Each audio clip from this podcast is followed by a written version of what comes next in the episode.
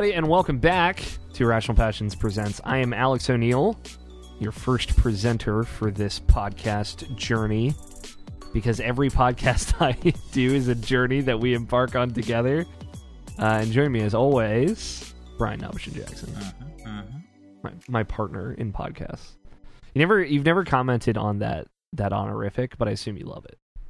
As all things about me, I assume you love What being your partner? uh, partner in podcasts.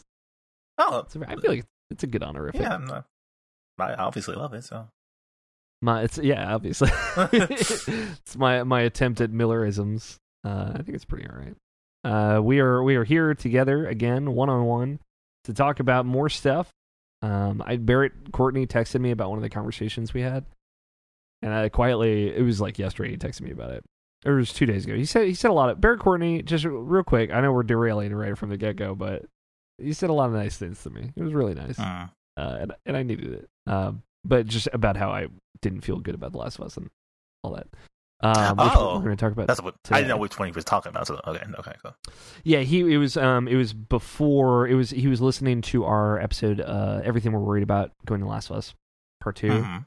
um and he was like it's interesting what you guys were worried about versus what it it told out to be and then he asked me what I thought about it um because he he was listening He said I hated Uh, it. No. I was like, man, I wish I liked it. um, and and you know, we talked a little bit about. It. He's like, I, I just want you to know your opinion is valid, and it's okay that this that you don't like this. Mhm. And I was like, this is so sweet. It- it- out, out anybody, I don't think Barry will be the ambas- ambassador of that. Oh, totally. He's great. He's great. Uh, I mean, like him and I, he loves God of War, Mhm. uh, and him and I, another game we're going to be talking about today. Uh, and and and and I obviously don't. Um, as, as I've said on many occasions. Um, but like I also, you know, that's another one. I, I think it's a little bit easier for Last of Us Part Two, in in particular. Of like, I see why somebody would like this. Yeah. Um, even if I don't, uh, God of War is a, a little bit harder for me. But you know, I, I've talked to a lot of parents about that game in particular. Um, but I know somebody listens to this podcast. That was the actual point I was trying to make. so hopefully you are Barrett and everyone else who listens is is ready for another tangent full conversation for the two of us. What are we talking about today, Nabishin? um, mostly it's just the, the exclusives for the generation, like, but probably mostly primarily around PlayStation. I would say. Mhm. Um, that's the one that we're most not necessarily passionate about, but more that that we have like the most opinions and uh critical about. Because like I would say, like for both of us, we played just just about every exclusive that came out this year. Or, between the two of us, I should say. Yeah. I don't know. I, don't think there's anything either of us missed so far. I mean, like there's GTA Sport, but like not GTA Sport, Oh, uh. GT Sport. GT Sport. but like, um, I don't know if you played Killzone or how you know that's even worth talking about. li- little bit of Killzone Shadowfall, Mhm. yeah. but like, you play Horizon, and I played minutes of Days Gone. Well, a minute by minutes, I mean like. Uh, 40 400 minutes but like you know i played what i I, I too played only minutes of Days Gone. uh, on my my roommate's PlayStation. He he he got it because it seemed like a thing he would be into. Uh, biker and and kind of like that aesthetic uh, speaks a little bit more to him, and and he's been going back and forth between that and Last of Us Part Two. like And I was like, we dog, dog, how does that feel? do like like what like like I was telling you on the text that I sent you like like it was after I finished the Last of Us Part Two like I enjoyed that game for what it was and stuff like that. And then like I was like oh maybe I should go back to Ga- Days Gone because like it's the same setting so it's pretty much the same thing more or less. And I went back to that game and like oh my god like just like just looking at it like this it's it was so like it looks so bad. And I know it was like yeah. Is good for its own right type of thing, but like man, like the like the the frame rate was all over the place and like the animations were terrible and like just doing like certain things like like doing like a kill execution or stuff like that just looked like just like garbage to me. And it's like, oh man, I, I don't think I could ever go back to this game or at least I had to be like away from it for a long time before I go back to it. Um Yeah. but man, Days Gone, it like it, like ever since it came out, like and it's funny too because like it's something I've said from like the beginning, like ever since ever since we first seen that game. It was like, huh, this is this is a game that like I'm going to buy and probably pay for a couple of hours and like I'll be done with it and like. And I was, you know, I'm I'm obviously okay with that. I have the, um, I'm fortunate to, enough to have like the, uh, the the green, I guess you would say, to like the the the, the waste my money that way in a way. But like, um, you, you know, like like for me personally, like it, it, it was interesting just to play that game. I mean, I wanted to, I wanted to see it for myself. Obviously, I could have red boxed it or um not anymore, but like or GameFly it and like just try it out then or wait for a sale. But like, um, it wasn't even really like a FOMO thing. It was like I want to have like a judgment as far as like um as far as something I I could see that isn't for me and like doesn't seem like the quality of what games that I like to play. But like you know, just have perspective of certain things and like um it, it was sixty dollars worth of a perspective um look, but it's fine. yeah, I mean, perspective is important though. I mean, we, we talked about it. Uh, I think it was probably a podcast towards April or, or March of this year. Um, that I talked about how you know playing uh, playing a seven for for lack of a better term. Mm-hmm. Um, but you know, truly, there is no better term. Seven is a great thing. But playing a seven helps you appreciate a ten, right? And if you play nothing but tens, they're all going to feel like eight, right? like, like that's I think ultimately where I was getting at, and and I think I think that's a little bit of the problem PlayStation has with their with their first party array, and and I the reason um, to give a little perspective is I, I think why we're going to focus a lot on what they do. Obviously, when we say we've been super critical of PlayStation's first party games, like also Microsoft's because there haven't been any. You know, you know, Nintendo. I, I feel like genuinely is the only one that's like killing it for me personally, and I, I think in a lot of ways for you as well. Um, um no, but no, yeah, but it's something I like. I appreciate and like for people like you and like for my best friend Katie, who's like just wanted like the Nintendo experience on a console again. Like they're doing that for her hand-fistedly and like she's she's been loving her switch um playing nearly every like exclusive game that came out like she got paper mario and she's enjoying that right now so you know mm-hmm. i mean like i just mean N- nintendo's had more hits for me uh, and big hits for me than than Microsoft and, and probably Sony at this point. But you know they they've been pretty neck and neck. I think there's just this. It's difficult to talk about PlayStation games because mm-hmm. the fervor of the PlayStation community. Not to put everyone in this hole, there are a lot of people that fit in this hole. Is like this hyper kind of like imperial imperialistic, like we're better than everyone else mentality, and and you know everybody in each camp, uh, which there shouldn't be camps at all, but there are, and this is the reality we live in. Everybody in each camp does that, um, depending on where uh, their quote unquote platform of choice is, is, at. You know, the the 360 era of Xbox fanboys is not great. You know, just like any era of Nintendo fanboys is typically not great. Mm-hmm. Um, but I, I, I, think there's just such a, a clear domination uh, of PlayStation games that it has changed the perception uh, that their games can do no wrong, and that each and every one of them are ground-shatteringly groundbreaking video games. Mm. Uh, when I just don't think they are, and I, I, think anytime you try and have that conversation, you either get shouted into nothingness. Um, you know, this is a safe pace, luckily, so yeah. you know we're gonna say whatever the hell we want. Um, but it, it it makes talking about PlayStation like kind of gross for me, and I, I think that's why a lot of my opinion is super critical of them uh, now because they have tried to make the conversation we are the best. We deliver games that are, you know, untenably great. Like there's no comparison to anything else. When we release a game, it's going to be an eight or above. Period. Yeah, when we release a game, it's go- everyone's going to be talking about it, uh, and and we'll we'll we'll settle for no less. Mm-hmm. You know, it, it's just like a level of arrogance that PlayStation themselves has, and then that that reflects onto the fan base and the way they they push PlayStation out and about. Um, that it makes it hard to be like critical of what they're doing overall because eh, you know anytime you try and break that armor uh, and, and, try and pick it apart a, a, little bit, you know there are all these other components that try and protect it. Um, but I, I, think a lot of what they do as a whole should be judged as a whole. And, and you know we we've been having a lot of private conversations in text about like a lot of the moves that they make because they're super anti-consumer. Mm. Um, and you know that there's a larger conversation to have with that.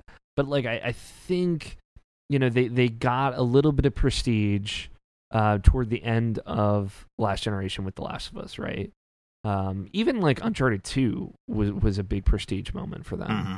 Um, and, and and you know the, then they they started working that Naughty Dog workhorse um, to the point where like I, I feel like they carried PlayStation to this point so that way PlayStation could then give money to all these studios uh, and have them kind of attempt their own take on that and and and kind of apply themselves to this this rubric uh, that a lot of their games kind of fall into.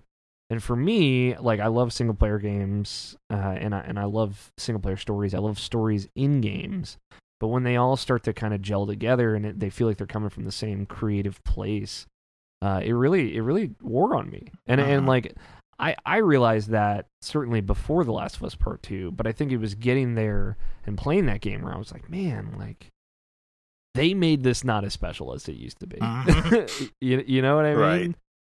Uh, and, and and that's I think what we're we're going to talk about. Where where do you want to start? Do you want to just start with the the games that they've put out and uh or or just kind of where they're at now? Um, something I just want to know out of curiosity, because like um, um, obviously it fell flat for me. Um, but like, I like I, I just don't know like how at the end of the day you felt about it. Was um Horizon Zero Dawn like? Do you feel that was like the most refreshing one for them uh, that's been coming out for the last few years, or do you feel like that's still of a template thing? Like that's, that's kind of how I felt.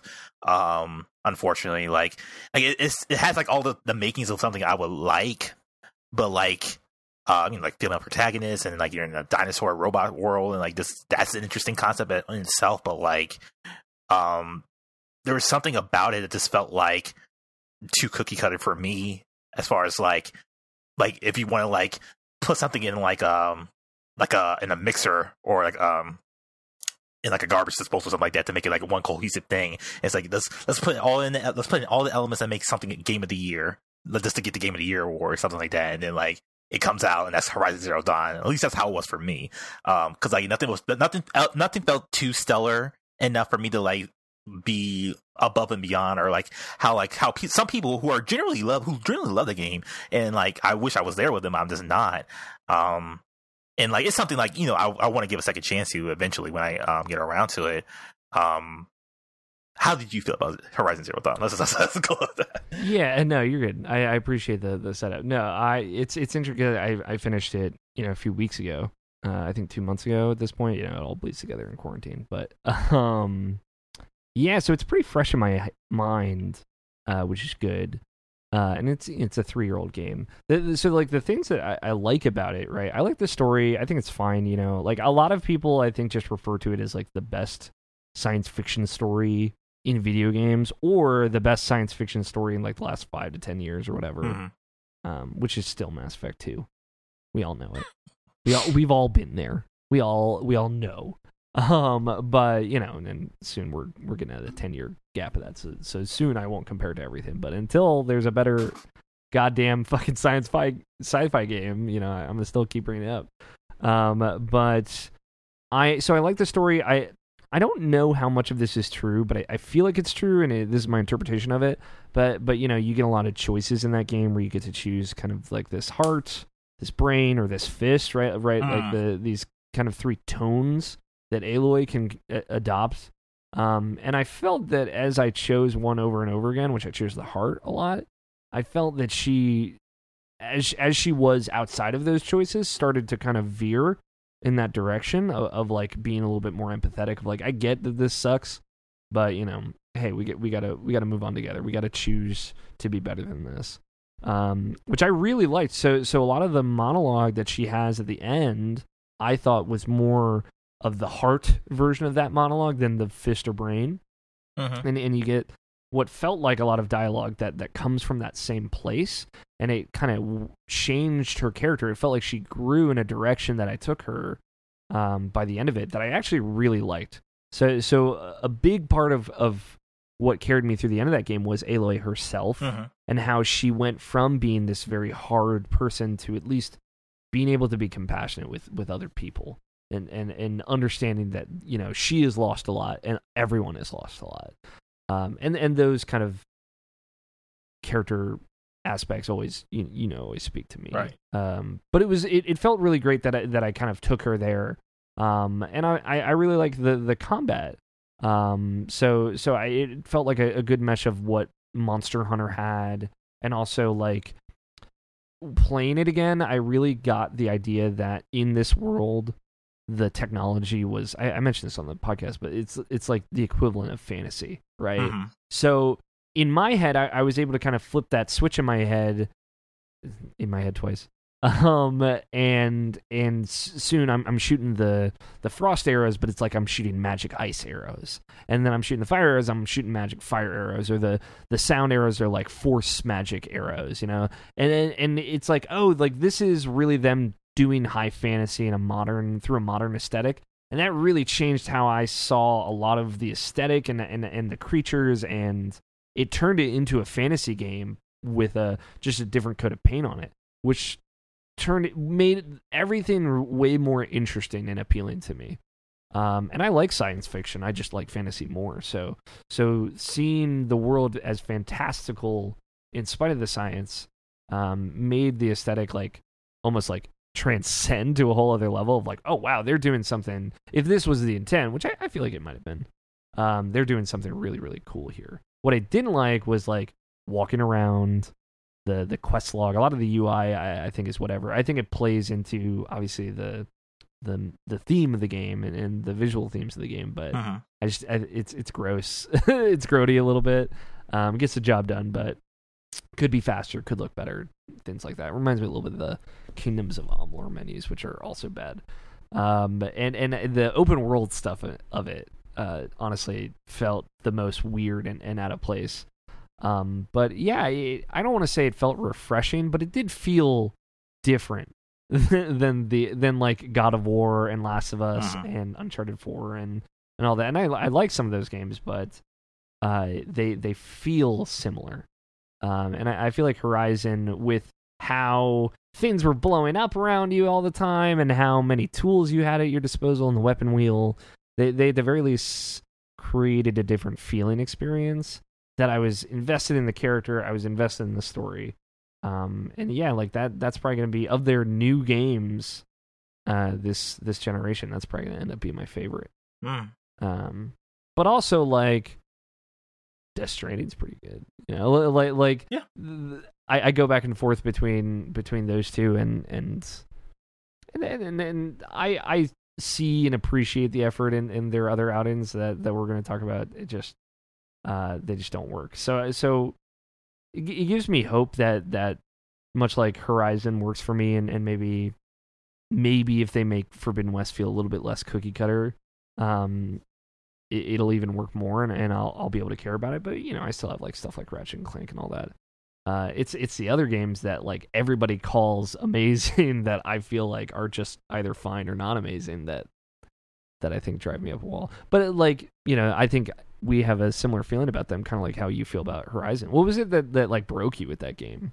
Anything in particular, or was it just the whole picture? I mean, like one, it came out at a bad time. Uh, 2017 was a big year for me as far as video games. So Mhm. like, um, It was what right before Nier Automata for you. yes, right before Breath of the Wild for me. I mean, that's why I, I didn't play it until now. Mhm. So yeah, it's just like one of those things. Um, like that I tried multiple times, and like I, the intro's not the, the the best. Um, as far as like um getting you started, and getting you going. Um, so like you know, I've restarted that game like probably three or four times, like trying to like um, you know, like remember the controls and like uh try to get back into it, and it's just like I just keep falling off of it again. And like there are general moments where it's like um, you know, like you know, I, I shoot a dinosaur and then like he falls down and then like one comes behind me, then I dodge out the way and like those great moments when you like um get like the the game flow to the way you want it to and like it, it looks awesome and epic. It seems like a cutscene, but now you're actually playing type of thing. One of those like Bayonetta moments for me. Um, yeah, and there, there are moments like that. Um, it, it just like um, I guess it's it's too wide. It's too no. yeah, Um, yeah, like uh, I don't know, man. It's like it's just one of those things that just like this is probably just not for me, and that's fine. Um, I like like like like as soon as like the se- uh, the sequel trailer showed up, and I saw that like she didn't have like a different appearance. Like that, just like "Psh, I'm out. Like that, that, and that's just a dumb, stupid, superficial reason. But like, it's just like she'll she'll look different when that game actually comes out and all that. But it it made that whole thing feel like it was just. And I, I told you this, like it, some of that was probably real parts of that game, but it made it all feel like this is just fake footage. You know, like like this seems like we had to put a trailer together for this. Um, but like she, you know, she I I've gotten to the point where you get like the the ultimate armor in that game, like the hidden armor, which I don't know if you know this, but it gives you shields, which is amazing. Mhm. Um, essentially, just a full health bar of shields that regenerates. Um, and it feels the shitty part about that is once you get it, you're like, "Ugh, this is how this game should have been this whole time. uh, but you know, I've seen that and that looks cool. I don't know why they couldn't have just put her in that outfit, um, just to make it feel like canonize that. I always like that when you like get armor by the end of the game, and then like that's the armor you start the next game with. Like that shit's really. They did that in, uh, in like Ratchet and Clank. I think two to three. Uh, you start three with the best armor from two. Uh, Mm. and and it's cool, yeah. Like back when you upgraded ar- armor in Ratchet and Clank games, uh, way back in the PS2 days. Um, and it, you know, like that stuff's cool, and I get it. So don't don't you dare feel shitty about it to me. Um, do you want to say what like um generally like what we feel the template is as far as like the modern games now, as far as um Sony exclusive? sure it's it's you know it's third person behind the back uh with with i think there is always a sacrifice of video game for in immersion you know? Mm, uh and, and and it's great sure i like being immersed but like the whole one shot god of war thing yo i'm here to drop the hot take that it's a bad idea like like i i think it's so dumb and i th- I, I i like i i get it and I, I i want to appreciate it but like the especially in that game when you make such a big deal out of it visually it's all i notice uh, and, and I, I think once you take that that veneer down, like in God of War, there's a there's like the, those character conversations you have in the boat.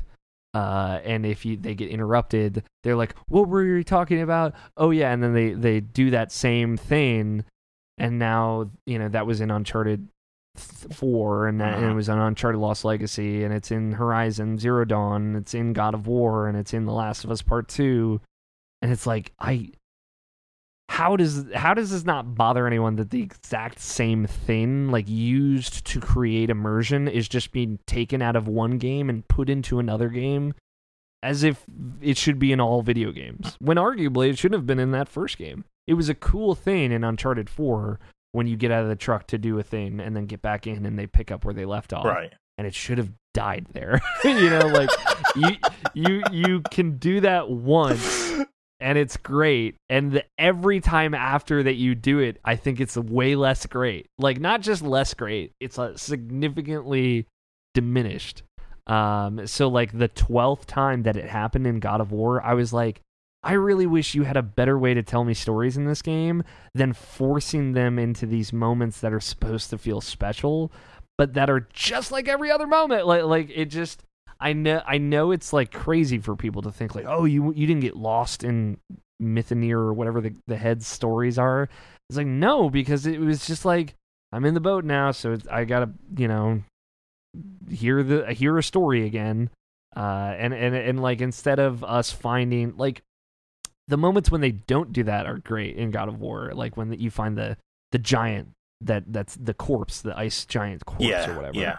Um, and and it's like you're hearing about it, and and you're like, oh man, like th- this is really cool to see, and and and, and you're telling me, it ju- it feels like God of War is like working like twelve hours of overtime to tell you all about here's our interpretation interpretation of of Norse mythology and all the stories that we're going to make relevant or bring back. Um, and I think back to the original three God of War games, where like, you know, the Titans were explained when they came into the story, or, or you meet the the dude that's getting his liver eaten by the the eagle every day. I forget his name. Um, ancient Greek myth figure, but you don't hear the story. You they assume you know the story, Mm. and then they show it to you and they challenge that assumption and and I, I that doesn't work for mythology that people are less familiar with i get it but i would rather you just show me what is important just just tell me what matters and and and the stories will become relevant as as they go like you know you, even the the side quests where you release the three dragons or whatever and they were like three dwarven brothers or something Yeah. Like I liked that story. That was I still remember that story because we went and saw them and, and we did that. But the stuff where uh, like all of those cabinet opening things where they where Atreus like tells you a story afterwards, I was I don't remember any of that. like I think one of them was about Thor and and you know like all this stuff about Thor's kids. It's like show me his sons, show me his shitty two sons, the Nolan North Troy Baker sons, and and and and like I'll I'll care, but like God of War is just doing so much work to to build the world out and and it's all exactly the same. You know, like Uh. no two stories are told differently in God of War aside from voiceover. And that's, you know, again, like all this stuff works for people. I get it. I recognize it. But take that and look at Uncharted 4, Horizon Zero Dawn, Last of Us Part 2. All these games are literally doing all those exact same things to world build. I, I'm doing air quotes. Uh, or contextualize or whatever. And it's just, I, I get it. I appreciate it. But if if all of your studios and all of your games are starting to essentially do all of the same things to tell what amounts to all the same stories, you know, like I, I feel like that's the the the trap that they fall into is like all these stories just start to feel the same Doll hero. feels like uh yeah you know and, and or, or you know even more archetypes that that they they just kind of fall into like the father son story of god of war is not that dissimilar th- than the father daughter story of the last of us part 1 you know Mhm. like especially like the idea we're gonna have to spoil the end of god of war because Pop off, King. Go ahead. this is what this is yeah. I got I gotta get this off my fucking chest. and we I don't think you and I have ever talked about this. I don't know. Um, but so God of War, everybody loves the ending of this game. I'm sorry. Listen, if you were listening, if Barrett Courtney is listening and, and loves God of War, I'm so sorry. I like I get it. I I'm not judging you. I I'm with you. Like love it, please. But this was just how I felt walking out of that game at the very end. We, the very end, you, you go to Jotunheim, spread the ashes. It's great. And leading up to that, we get this look at all of these images in Jotunheim that presumably the giants and, and maybe Atreus' mother, Kratos' lost wife, put there herself or themselves um, that essentially show the whole story of that game was predetermined. Uh, and all the, the big beats in that game were all known and prophesized, including this thing of Atreus is going to kill Kratos. Mhm. Um, and one very similar to the ending of The Last of Us Part One. like I understand different, you know, Joel lied to Ellie, whatever, but like we've built this relationship up, and we're going to. The intent of that ending is like there's now conflict, right? Mhm. it's very much like a similar narrative through line of like we build a relationship to insert conflict. It works for The Last of Us because that is literally the end of that game. Um, and and it in a vacuum, right? The where they don't continue that story on and into areas I consider far less interesting. That it, creates this very difficult relationship that the player has to sit with. Um, in God of War, my feeling at the end of it is like, cool, everything I did was already known and didn't mean anything. Mm. And I know that's not true. I get it. Like, I'm not a dumbass. I understand prophecy and, and there's great storytelling within prophecy and whatever. But it made me feel like that at the end. And Kratos then doesn't tell Atreus that he sees this thing of him getting killed by Atreus. And is like, b- begrudging, like, well, anyway, and moves on. And it's like, well, fucking, what did Kratos learn at the end of this? Mm. Nothing. you know, he. The point is, talk to your son. He doesn't talk to his son at the end. Instead, he tells him the story of how he gets he got his name. He he knew this warrior, this brave man named Atreus. Um, that they probably had sex. By the way, Spartans were fucking all the time. so just by the way, just let I wanted to put that in everybody's head. Um, but you know, he knew this brave warrior. Atreus tells him the story of uh, of how he got, you know, his name and whatever. Uh, and it's like supposed to be this somber, beautiful moment, and I'm just sitting here like, this sucks. like, are you? Do you get it? Do you at least get where I'm coming from? Yeah, I get it, like, man. uh, all this didn't matter. What happens next, I don't give a shit about because I don't like Atreus. So, like, if he kills Kratos, like, whatever, there's gonna be conflict between them. and, and and instead of Kratos like exploring those feelings of, of like clearly in a lot of ways throughout this journey he's alienated his son and in a lot of ways they've gotten closer together and instead of focusing on the ways that they're distant they're they're just like well they're closer now so it's all good um and pretends like all the other things that they're going to bring up and attempt to surprise the player with in future games to create conflict between them are just going to feel cheap and shitty like I, I think that's also the thing of like seeing how all these stories are similar similar makes me feel like I know how they're all going to end. Do you feel, at least in the, in the case of God of War, that like, you know, because like the biggest criticism about God of War is Kratos like, that no one likes him. He's a shitty character. Didn't bring him in this game. He's still kind of a shitty character, but like, they're But they gave him depth, which I yeah. So appreciate. so, but do you think that depth was kind of uh, fake or forced on, or I don't know. Like I don't care. in a way to make you empathetic, kind of like a Joker situation where it's like, oh, we're gonna make you empathetic for this fucking serial killer, and like it, it worked for some people, didn't work for me, type of thing. So I don't know. Sure. I I I, I don't care as much for God of War pre 2018. So Hmm. I mean, let alone after 2018. Let's be honest. um, but I so I don't have that attachment to that. The character was literally nothing to me before. Like I played through God of War one, two, and three. and I, I don't know if I finished two, but uh, I don't think I did. But I've seen it. You know, I watched my brother play through all these, and you know, I I'm all for the att- attempt to make Kratos a a more interesting character, but I feel like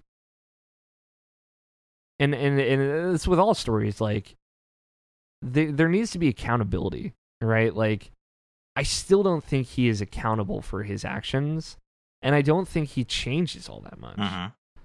Uh, and, and I think they they give meaning to how he is the way he is, but they don't change that, which I you know I think is probably the more honest approach to storytelling. Is like this character has been how he is for probably like 800 years, uh, and and and continues. He's going to continue to be like that for hundreds of years in the future of his immortal life. I I understand. I, I appreciate them more. Like, well, yeah, he's still rough. He's still an asshole, but we want to make this person likable. What I don't like is just that he killed his daughter. He killed his wife. These are things we never talk about. He should know that he needs to be better to be a better parent Mm. he's seen what this happens but we we only take from that story what we want and bring it into this story that's the stuff that i don't like Mm. you know what i mean if you're going to be honest to the character be honest to the whole character have uh kratos sit down and tell atreus that he killed his child before and that's why he's so afraid of getting close to him have a genuine difficult conversation or don't pretend like you are you know, I, I feel like God of War is pretending that it's having these intimate, wonderful moments where Kratos is genuinely opening up and becoming empathetic to Atreus. No, he's not. Everything that actually matters is as close to the chest at the end of that game as it was at the beginning of the game. What He just showed him his swords, you know? what was the moment where he spoke to him? I don't. I know there's a moment, but I don't know exactly what he was talking about. there, there, there's the moment when he. he Saying that he was. when oh, he's saying he was a god. That's what he was. That's all it was. Yeah, where he tells him he's a god, and then Atreus is super shitty afterwards, which also seems super out of character for him. You know, like like we I, I've complained about like that whole section of that game. I think is bad. That's the worst part of the game. Um, not because like yeah, kids get shit. Like I, I have so many parents tell me like yeah, kids get shitty like that, and and Hmm. they flip on a dime like that. And I'm like okay, I get it, but like you've established this character to be super receptive to other people's feelings. And that's like a superpower of his. Like he can feel what other people feel to the point where he can understand them. Um, and, and, and you you've established that like his characteristics make him like this, and, and and he is like this. So him being petty is out of character for Atreus, and that's not how Kratos has acted. So them portraying that because Kratos is a god, that he got that arrogance from Kratos, like that's also out of left field and and out of line. And we know that when he was around his mother, he never acted like that. Obviously, we we get a lot of what her character was like. So it just feels like they wanted to have a, a bratty moment, Mhm. and and it, it it never feels earned. And then they once it's over, it's just over, and they don't ever talk about it ever. Mhm. They uh, he's like, I'm sorry, I was being shitty. And Kratos is like, listen, boy, and then it goes on. Like that's it. That's the whole. That's it. It's not like a long conversation. It's not a like I've seen my child die before. It, there, there's nothing genuine and real happens in that whole game, and that's why I'm like, who cried? Who cried during that? Like, wh- at what moment? like, wh- who cares? Who, who cares about any of these people? Like, Kratos is still shitty, interesting, but shitty. Atreus, any attempt they went to make him interesting failed. Freya, don't even get me fucking started on that, dog. uh, choke, choke, choke me, son, choke me, yes, please. Oh, like Yeah. the grossest shit in the world, and, and it is awful and irredeemable. Um, I think, and it is so unreal to how a character who suffered abuse would would react. I just, ah, yeah. So, so like, I, but like the moment you put this critical lens on God of War, you you're just shouted to nothingness. You know, obviously, again, not here, but like to to the people that are like maybe listening to this and have already turned it off because whatever. but but like that feel that that vehement defensiveness of it, and I get it. You know, I felt very similarly about Persona Five recently, and and and but like I internalize that and I, I try and work through it. Right. Um, it it it's just like I, I don't know, like.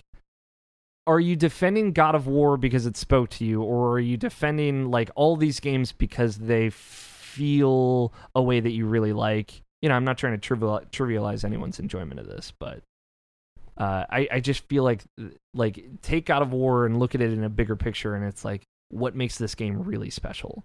Maybe the combat.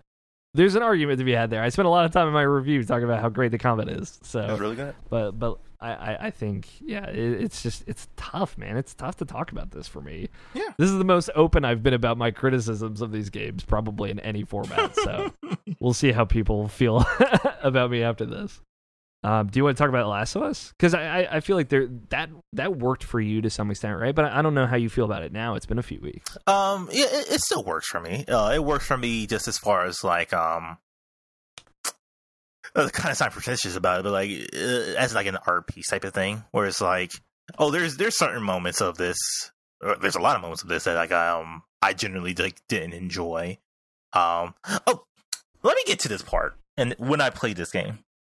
Mm-hmm. Um, because it's, it's when I got to the island. Um, uh, I guess spoilers for Last Us Part Two if you haven't finished that. But like, um, it was like when I got to the island and like, um, you know, I was I was uh playing as Abby and um, and we were like uh we we were just doing the stuff on the island and like basically it, it came to a point and it it was and when I was playing it there it was like I I was just got I was just got so done with just playing the game because like it, it, it, something that's like clicked into my head. It was just like I don't want to play this anymore. I, I, I kind of just I, I like I'm interested. I want to see how this goes because I have to see. Yeah. I have to see how this game ends. But like I'm just so done as far as playing it. And it's not like I don't enjoy the combat. I enjoy the combat in that game. That game is actually very fun to play. And, and like like when I when I was playing it, I was like, oh, when factions is, becomes a thing, um, the multiplayer mode, like yeah peop- I'll, I'll play yeah, it for sure people are gonna freak it because like that's gonna be like so open and so cool, so new, and like people are gonna love this. Um, but like I, but for some reason, it's just like I just I was just done playing it. So like literally every combat encounter when I got to that island, I just ran through it. So like I ran through all of Abby stuff, and then like um um after Abby um bites Ellie, then like um you know I did all that, and then as soon as I controlled Ellie, and then I found out the game was still going, that was like oh yeah I'm really not gonna play more of this stuff. So I just I ran through all the stuff with Ellie. So like so like only like the parts that were walled off, like um it was like I, I got tired of the game. I guess you could say feeding me is bullshit as far as like the game part of it at least as far as like oh we gotta like Mhm. um we have to have this combat session we have to wall this part off so you have to play this part and all and like i got so dumb with the video game aspect of it that i was like i, I just i just want to see this game. I just want to see the end of this game and I, I want to be done with it. And like i got to the end of it and i, I finished it and then like cool i'm done. Talked to my best friend about it um she really enjoyed it as well. Um i never told her about like me running past that part but like um you know, we had a really good and interesting conversation about like uh the story and how we felt about it, um, about how heavy it is and blah blah blah blah blah. Um, uh generally like we we both felt like the best parts of the game were the flashbacks, which is like um I feel like it's so telling. Dude. Yeah. Ah. yeah, like it's, it's like a general criticism of the game that like um the stuff that you wanted to see that like is is literally at the end of the game.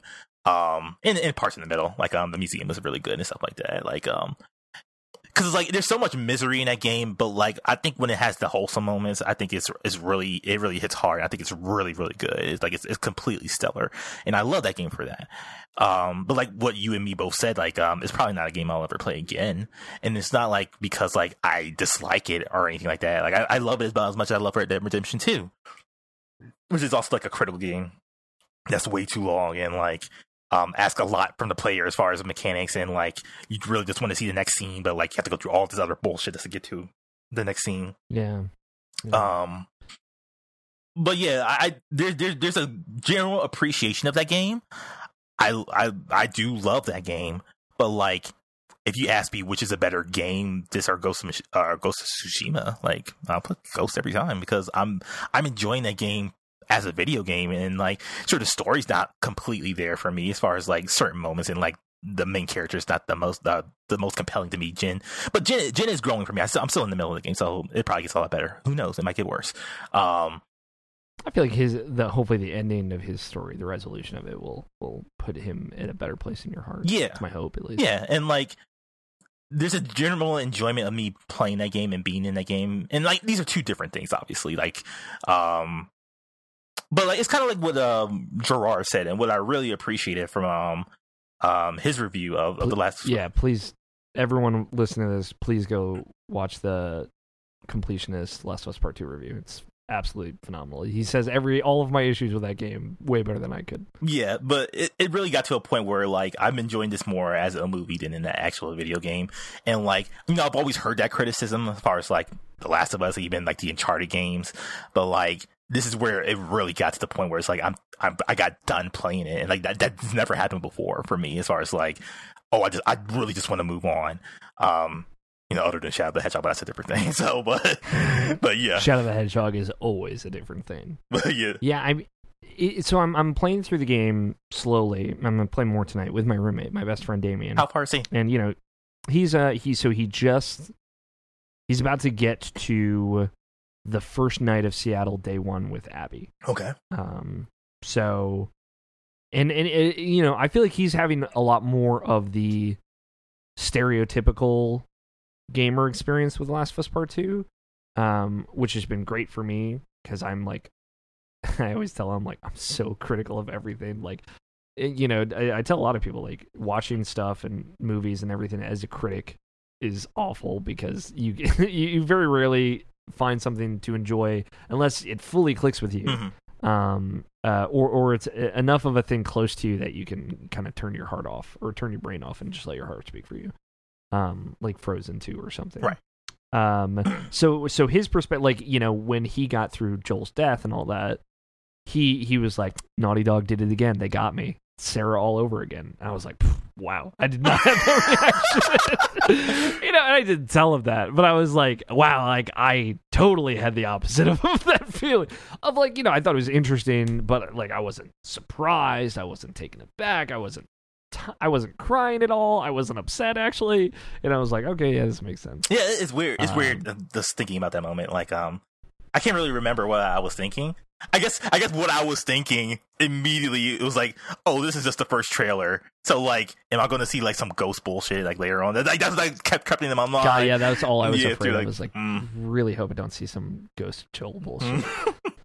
Um, man, like that whole theory out the gate of like, yeah, the cordyceps in Ellie's brain is starting to make her see shit. I was like, man, y'all got y'all got to stop. um, and to be fair, like those people were more right than I was, Right. and I'm still bummed about that. I'm still upset about it. So, like to talk about a little bit of my feelings with it, because I, I talked about it with Logan Moore. Um, and there's a there's a great DualShockers spoiler cast on it where I'm the only person who didn't like the game, uh, which I feel really bad about. But but I, I you know hopefully I added some perspective to that. right. Um, I you know I like a lot of the story that's in this game. I don't like how it's told. hmm I I think they fail all the characters by how it's told. Um, I was saying on the Dual Shocker spoiler cast, I would have way I would have liked this game way more if you played Abby first. Um, if you if the game started, imagine, Nabishin, if the game started with the flashback sequence to Abby meeting her father, uh, and in the zoo in Mhm. St. Mary in, Salt Lake City. Mm. If the game started with that, and then we cut to, you know, and we know kind of what's going on, but we, all these characters we don't know, and then we cut to Abby going and seeing her her father's corpse, and that's how it started, and then it cuts to uh like there's so many ways to do it but I, cutting to the the flashback sequences and essentially telling a story with ellie i i i would love to have played that whole abby perspective um like intro back and forth with them but a lot more abby. Her killing joel and and ellie's reaction and then playing through seattle day one as abby. Like one because that would have been super surprising and, and two when you come back i think it adds a lot of that weight to those actions. They're supposed to feel weightless so that way when you come back through you you have the thing is you never see like with, with abby's story we never see nora again we never see jordan again or all these other characters again we just you know know that they die off screen somewhere in ellie's story Right, Um, right, right. and and and and so like meeting them and then seeing them die as Ellie would have like had the impact in that moment, but you know can't change how it is. Um, but you know that that was a lot of my criticism then. Now it just you know I just think that there's too much there's too much combat in this game, dude. Like Mm. watching Damien play in Abby like her day one like like in the part where you leave Manny behind and go to like go off toward the aquarium to then be captured and and, and you have that great sequence at night but like between leaving Manny behind so the end of like the first half of day 1 and going to the aquarium there's like three back-to-back encounters that are so long and and I think like the Ellie part of that game is just paced more sparingly because obviously day one is early in the total tone of the game, um, but also you know she she's just she, a lot less happens with Ellie. Like there's a lot less fighting in Ellie's game, Mhm. um, and going through it again and, and having the perspective of where it goes. Like I know in all of Abby's days, there's like five to eight encounters every day. In like day one of Seattle, there's like uh, depending on how long you spend with the open world part, not including that, it's like four. Uh, and it's like it's just there's so much fighting in that game and, and it is so brutal it's so violent i get it i'm supposed to feel awful when i shoot a guy in the neck by accident and i have to listen to his death curl for 30 seconds Right. i get it it's just there's too much of it i'm sorry everyone that's like how, how does everyone think this game's too long because the game's too long it's, it's honestly too long. it's like I I lo- I just played Crosscode for fucking 80 hours, y'all, and it's you're doing the same shit over and over again in that game. I love that game to death, but you were going and, and grinding hedgehogs over and over again, like and just getting materials and crafting stuff. Even like if you participate in the end game of it, the way the end game in that game works is you get items that let you go through all the five areas of the game again, but the enemies are stronger and drop rare items. So it's literally you fighting all the same shit again. And I was like, no, no, no, no, no, no, no. like, like, let me eat this up because like that is a game that knows the kind of game it is. It leans into the kind, uh, the kind of game it is itself. The Last of Us is the kind of game it is, which is I think better when it is truncated, better when it is tight, better when it is a, a focused narrative with characters that that you can remember all the names of. you know, like Mm. Last of Us Part 2 is 30 hours long with 18 to 20 characters, all of which don't matter except for two, really. Except for three, I guess. Um, even Dina doesn't fucking matter by the end of that game, you know? Like, like it matters because of how it affects Ellie, but it's like Ellie, Lev, and Abby. Those are the only fucking characters that matter in that game. Um, and and I feel like we don't actually get as much time with them as we should compared to the 20 other characters that whose names I all forget. It's just yeah, it's it's, it's too much going on. It, it, it's the story does a disservice to all those characters, and like honestly, it just felt like The Walking Dead all over again. It just I've seen all this before. Moral morality is gray. Tribalism is awful. People still do it, and they're going to continue to do it. Like at the end of the game, I believe Ellie's changed. I really don't know if Abby has. Um, honestly, uh, and and she walked away from Ellie, but that doesn't mean that you know she'll walk away again. That doesn't mean that she's not going to the Fireflies just so that way she can kill Ellie. Like we don't. I, I have nothing to believe that. Uh, and and if I can't even believe in the, the characters that you spent half the game setting up, like I just don't I don't know what to say. I, I don't know what to tell you. Um, Um, like, I slightly disagree. Um, I think those there are characters in that game that like generally let you feel um that you remember them. Like I remember Manny, I remember Owen, I remember uh Nora. Though All I I shouldn't can think about- Nora, but Manny when I when I think of him is all the the the you know like George Cruz and and and uh like multiple people that have come up to me and, and and I've talked to about this game they're like yeah wow really fun that the only Hispanic character is also the only character that speaks every third word in Spanish you know like like all of these stereotype like this character I wanted to be likable I just kept thinking about him spitting on Joel and how they the the game feels like it doesn't want me to like him and also he is like a walking stereotype that that disheartens me in a, in a great in a, in a game that that does great with its representation otherwise. Hmm.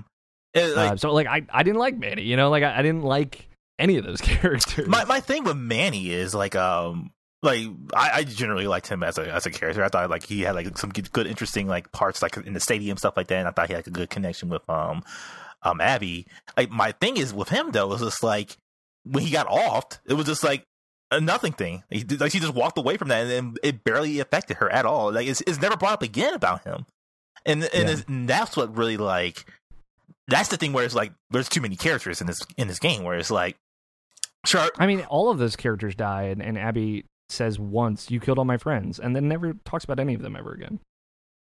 And and I, like to be honest, I don't believe Abby actually gives a shit about any of those people except for Owen. Like, and and and that's I I think a lot of Abby is a soldier and she has a very hard exterior and and, and she she isn't very nice, you know, like which is fine, you know, like like I know people like that, I, I get it. Um, but like at no point did I really believe in her connection with Manny. Like like at no point did I believe that she cared about Nora. Uh, and, and part of that is because we are introduced to these characters and we see them on screen together for a total of three three minutes, maybe. You know, uh, Manny aside, but a lot of the you know Mel Mel and Manny we get to spend time with. Owen a little, we get a lot of time with. Owen clearly gets so much more attention hmm. than the rest of the characters. Um, and, and Oh, even still, like like Owen's a piece of shit. I'm sorry. Like you don't you don't fucking bang your girlfriend and then like have a baby with her and it's like like I just dropped this all this for you. Like nah, that you don't do that. I'm sorry. But but like Owen is supposed to be that is true, but like Owen is supposed to be our Abby's surrogate uh conscience, right? And and he's the only person that brings up the the fact that the Fireflies kind of sucked and that the WLF clearly kind of suck and and that the Scars maybe suck, but but there are people in there too. Uh and, and so we have this character that does these like passively despicable things that we never talk about Hmm. uh, that is never talked about by any of the characters themselves, um, except for Mel, who you know goes off on Abby that one time. But then, like, are we supposed to agree with Mel? Is what Mel said the reason why Abby leaves doesn't leave Lev behind? I don't know, and they never do a good good enough job to make me believe any of these relationships actually have uh effects on any of these characters, right? Like Mhm. I know Ellie is sad at the end of the game because she goes back to her house and Dina's not there. But I don't really care about the relationship, right? Because Wh- We get where's, where's Dina to gonna go? Uh, there's only one other place. where's literally one place. so she, if she if she literally wanted to make up to her, she knows where to go and she could do something about that. Boom, that's your name. And like Ellie can feel like shit about whatever, but if she feels like she can't go back to Jackson, she's just being stupid. Mhm. And I, what you know, people are stupid. I get it. I I appreciate that as a stupid person myself. 100%. but like i'm supposed to have this emotional you know distraught abandonment in my heart and i just don't care also because like you know you know i understand that we're supposed to see ellie's fall apart but like she she can stop at any time you know like like she she walks away from this to be a better person she should be happy by the end that she was able to right like that that's my feeling and I get it that she lost everything doing it, but the point is that hopefully she didn't lose her humanity because she was able to, you know, not necessarily forgive, but at the very least walk away. Mhm. Uh, and, and and you know, like them trying to tie that with this revelation that Ellie uh, forgave Joel at the end, right? Like all of that doesn't matter because you're telling me at the very end. You know, like like I I would have believed that more if if you let me sit with it more than at the end of the story. Um, if you told me that halfway through the game. Um, if if you told me that like when we switched to Abby even.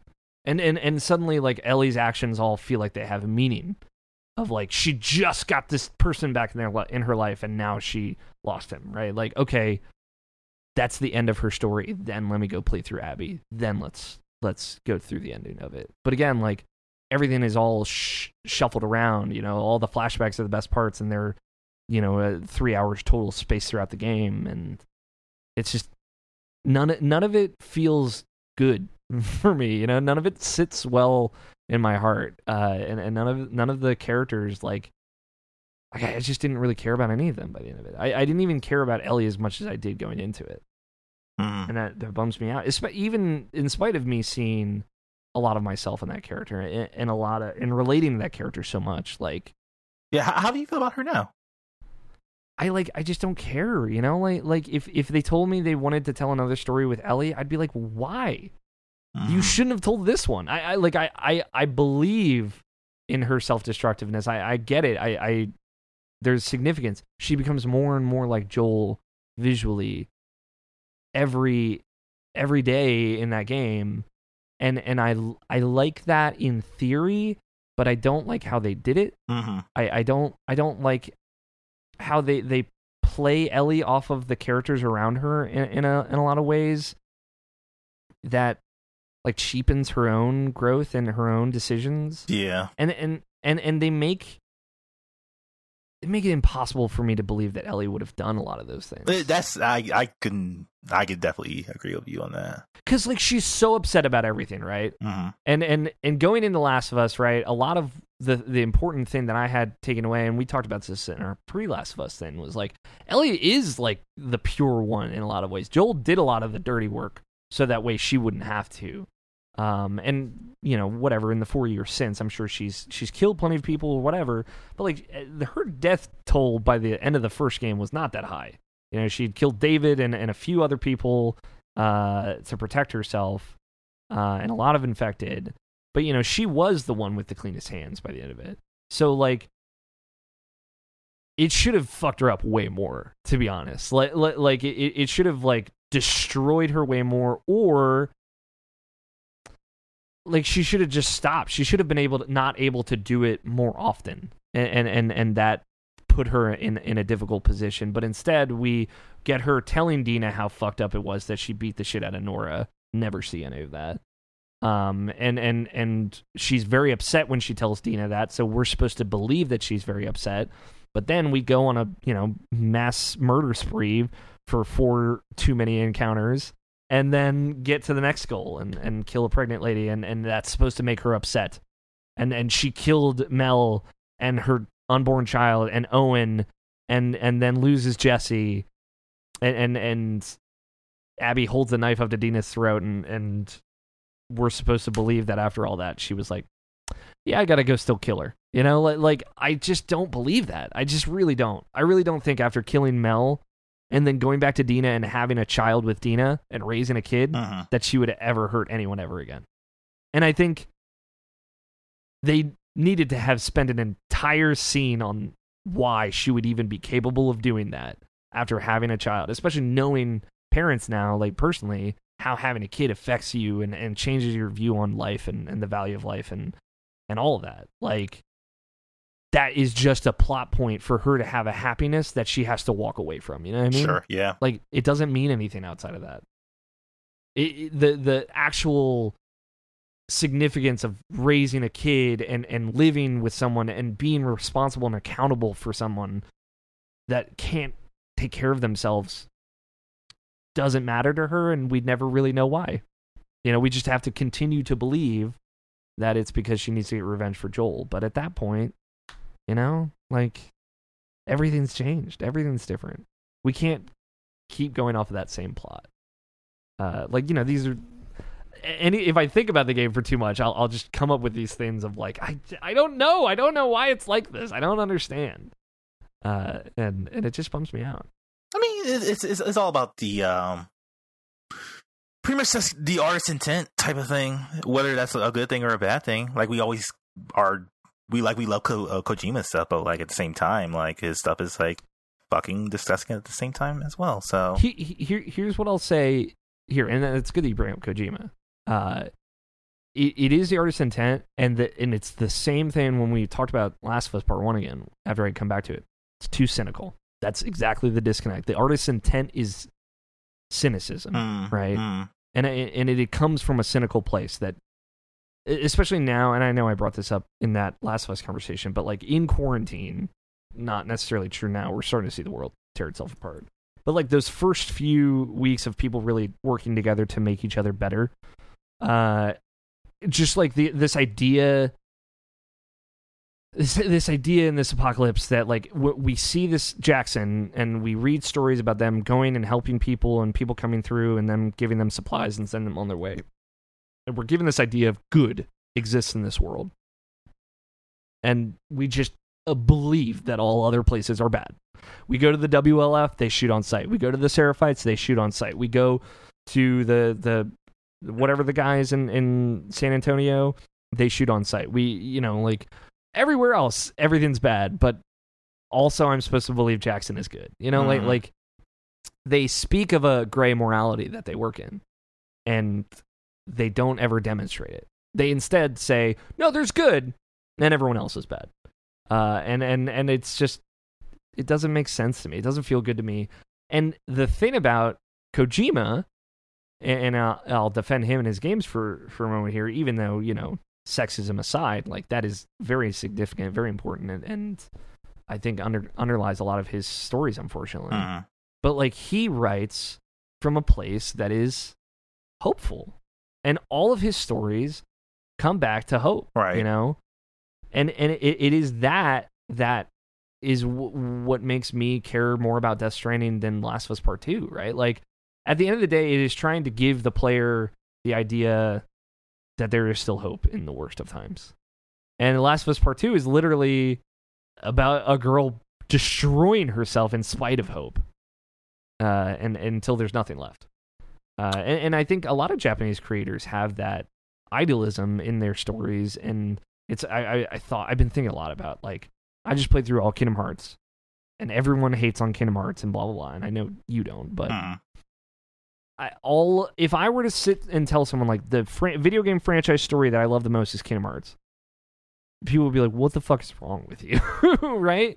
But like, I hate I hate that. That's why I like I didn't want to I didn't want to do the Last of Us Part Two spoiler cast, and I didn't want to talk about it because like this is a game from the West that's about gray areas and the loss of hope and hate and blah blah blah and grossness, and it has all these themes, and you can think about it for a billion hours afterwards. I don't give a shit about it, you know? And I, I'm sitting over here instead, like, thinking about Kingdom Hearts, where Kingdom Hearts 3 has all these stories coming together, all these too many characters, somehow each getting their moment. And and it's beautiful. And and it is about how hardship is worth something. How Mhm. like it, all these characters went through hell to get here to do something that matters. And they do. And it's wonderful. It's beautiful and and and you know there is even sacrifice in, in that game and, and Sora sacrifices himself so that everyone else can can live and, and have hope. And Mhm. and it, that, that is sad and there is sadness in that and, and there is beauty in that uh, and it it all feels like it matters you know? And and all those every time I play Birth by Sleep or Chain of Memories or whatever it matters when I get there you know? It all it all matters and it more moreover that it than it matters like we are being rewarded on the the really beautiful themes of those stories of of memory and what that means for replica riku. Again i'm gonna say some names. People are gonna be like what the fuck are we talking about? Uh you, the, spoilers but like you know uh, i'm not ruining anything. But like you know chain of memories about memory what what constitutes a real relationship? Is it memory? Is it is it nothing Uh, is it something more? Is it something just that connection between the heart? You know, we see the end of that story with Replica Riku giving up himself and, and any possibility he had for fake memories that became real because they sat there in his heart, right? Like, Mhm. we got to pay off for the themes of Chain of Memories in Kingdom Hearts 3, and, and those themes mattered.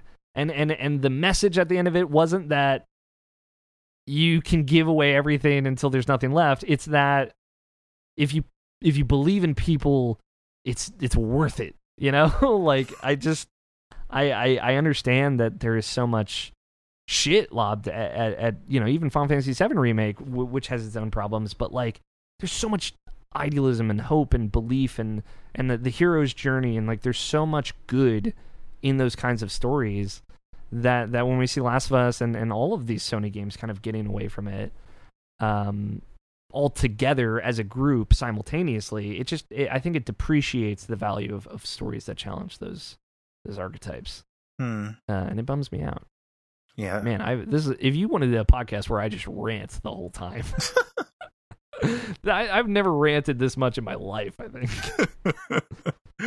we'll keep it going. Fuck Spider Man. Um.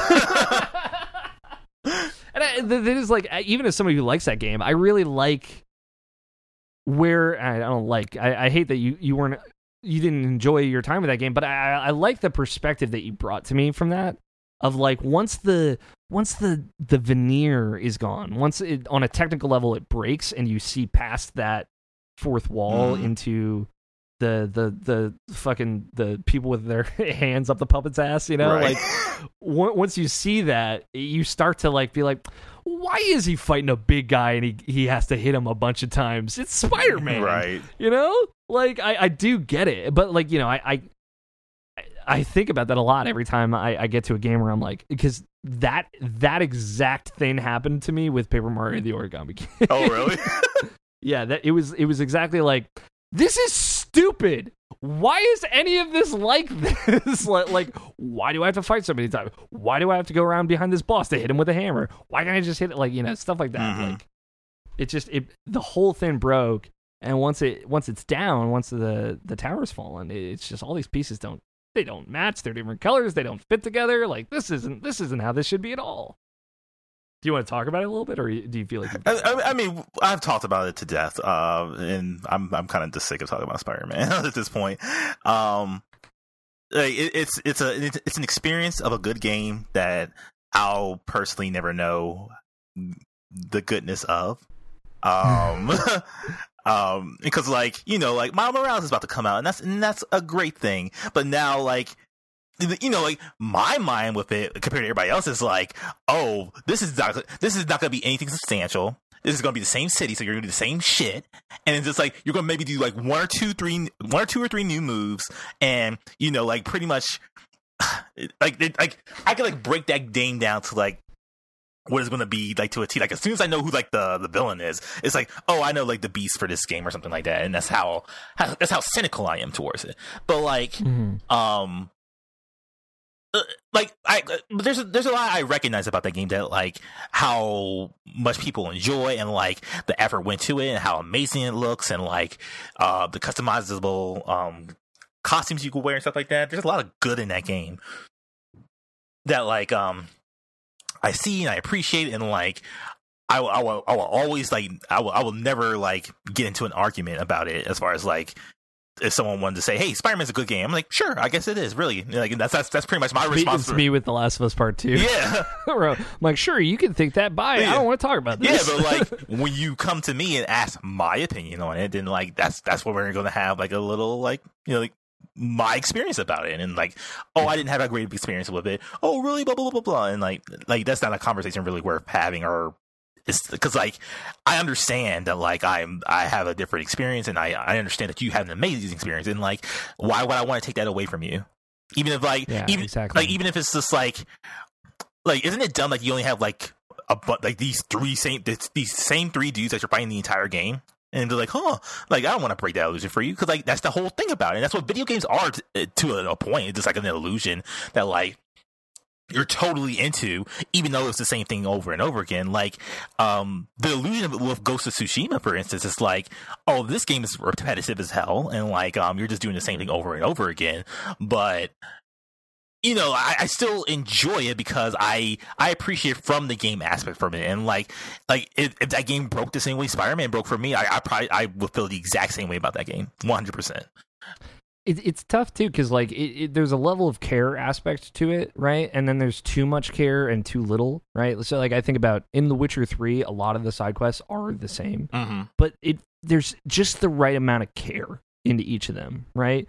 And and I mean that in, in the better and the worst way, right? There's the one, the early one where you have to find the werewolf, right? The, there's a werewolf that killed his wife, and it, or like a, a woman died in the woods and she was torn apart by a beast that you find out's a werewolf, and then you know you can go kill the werewolf and that's it, or you can like scope out the werewolf's cave, meet the werewolf, find out that his sister is in love with him, and she found out that he was a werewolf, loved him in spite of that. The wife didn't know he was a werewolf, sent them off in the woods together to kill. So he would kill the wife so that way he would come back and be in love with her. Mm-hmm. And it's like, whoa, there's like this whole thing here, and you can give a shit about that or not. And and I love that. And and like that's, but the thing is like. All of that is also true to Geralt and the character that is the Witcher and the story that is the Witcher.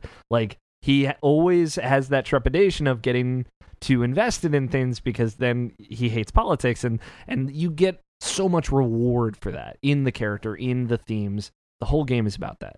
So like in one spectrum we see the broader witcher game and it makes all those samey side quests way more interesting i think um, in assassin's creed odyssey which essentially attempts to take the same format like there, there's a lot more disconnect of, of of maybe some of these work and some of these don't. Um, but you all you kind of have to treat them all the same, and it, it does a, a worse job of giving you multiple solutions to to side quests. And so we see like, oh, we tried to take this and put this in this game, and it doesn't work as well because it doesn't match the theming of of the kind of whole story we're basing it around, like the character that we're basing this whole story around. Mm-hmm um and and so you, you, like you appreciate those things but it, it's it's i like i want to think that that the, those side quests and, and, like doing repetitive side quests and stuff can be made interesting but like to to the the sony example like i feel like horizon spider-man and i haven't played that much of ghosts but like they are all the same uh and it and it it hurts all of them that they're all next to each other by happenstance uh, and and it makes me worry. That's the only thing that I worry about with the the Ghost of Tsushima side quest. But you know, maybe they're different enough from from from Horizon and Spider Man at least. But like the Spider Man side missions are all bad. Yeah, they're all terrible. uh, like the actual side quests are bad. The the city events are short, so like I, I don't mind them at all. Um, if you do a lot of them, it's it's a lot less fun. But the the the story missions, I, I feel like are, are, are really in depth and three dimensional, and, and in a lot of cases cool if if a little too long. But like the side missions are never as never as interesting in that game. I think. Um, but also you know like Spider-Man gets a lot of credit for making collectibles interesting, and and I think it does do a good job about those. But like it's just this one aspect that it gets right in a sea of many that it gets fine. Mm but it gets all the credit for getting it right. You know, you know what I mean? Like right. I I agree that it is good in some ways, but it is also just fine in a lot of ways, and, and is kind of. It feels like a very. It feels like a first attempt in a lot of ways, uh, or or first drawing uh, of a lot of the story and and the world and the side quests and the what you can do, and, and you know it's, it's Insomniac's like second ever open world game, and and it feels a lot like the other one that they did, you know. Mm-hmm. Um, so so clearly they're still learning the ropes of it, but it's just one of those things where uh, Spider-Man gets way more credit than it deserves. Like like I love the game, and and it, we gave it game of the year, and I think it's a great game. Um, but but it is not. It is not changing the fundamental reality of our of our video game console ecosystem. You know what I mean? Like neither is, uh, neither is Ghosts, neither did Horizon, neither certainly did Days Gone.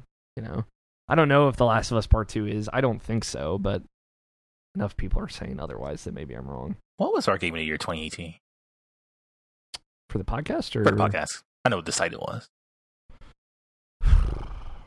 'Cause that was a weird year. Yeah. That was a weird year. It was a weird year. Yeah. It wasn't Tetris Effect. That's Giant Bomb. it was out there for both of you and me. Tetris Effect was on the list though. Yeah. It was my my game. year, Right. Right, right, right.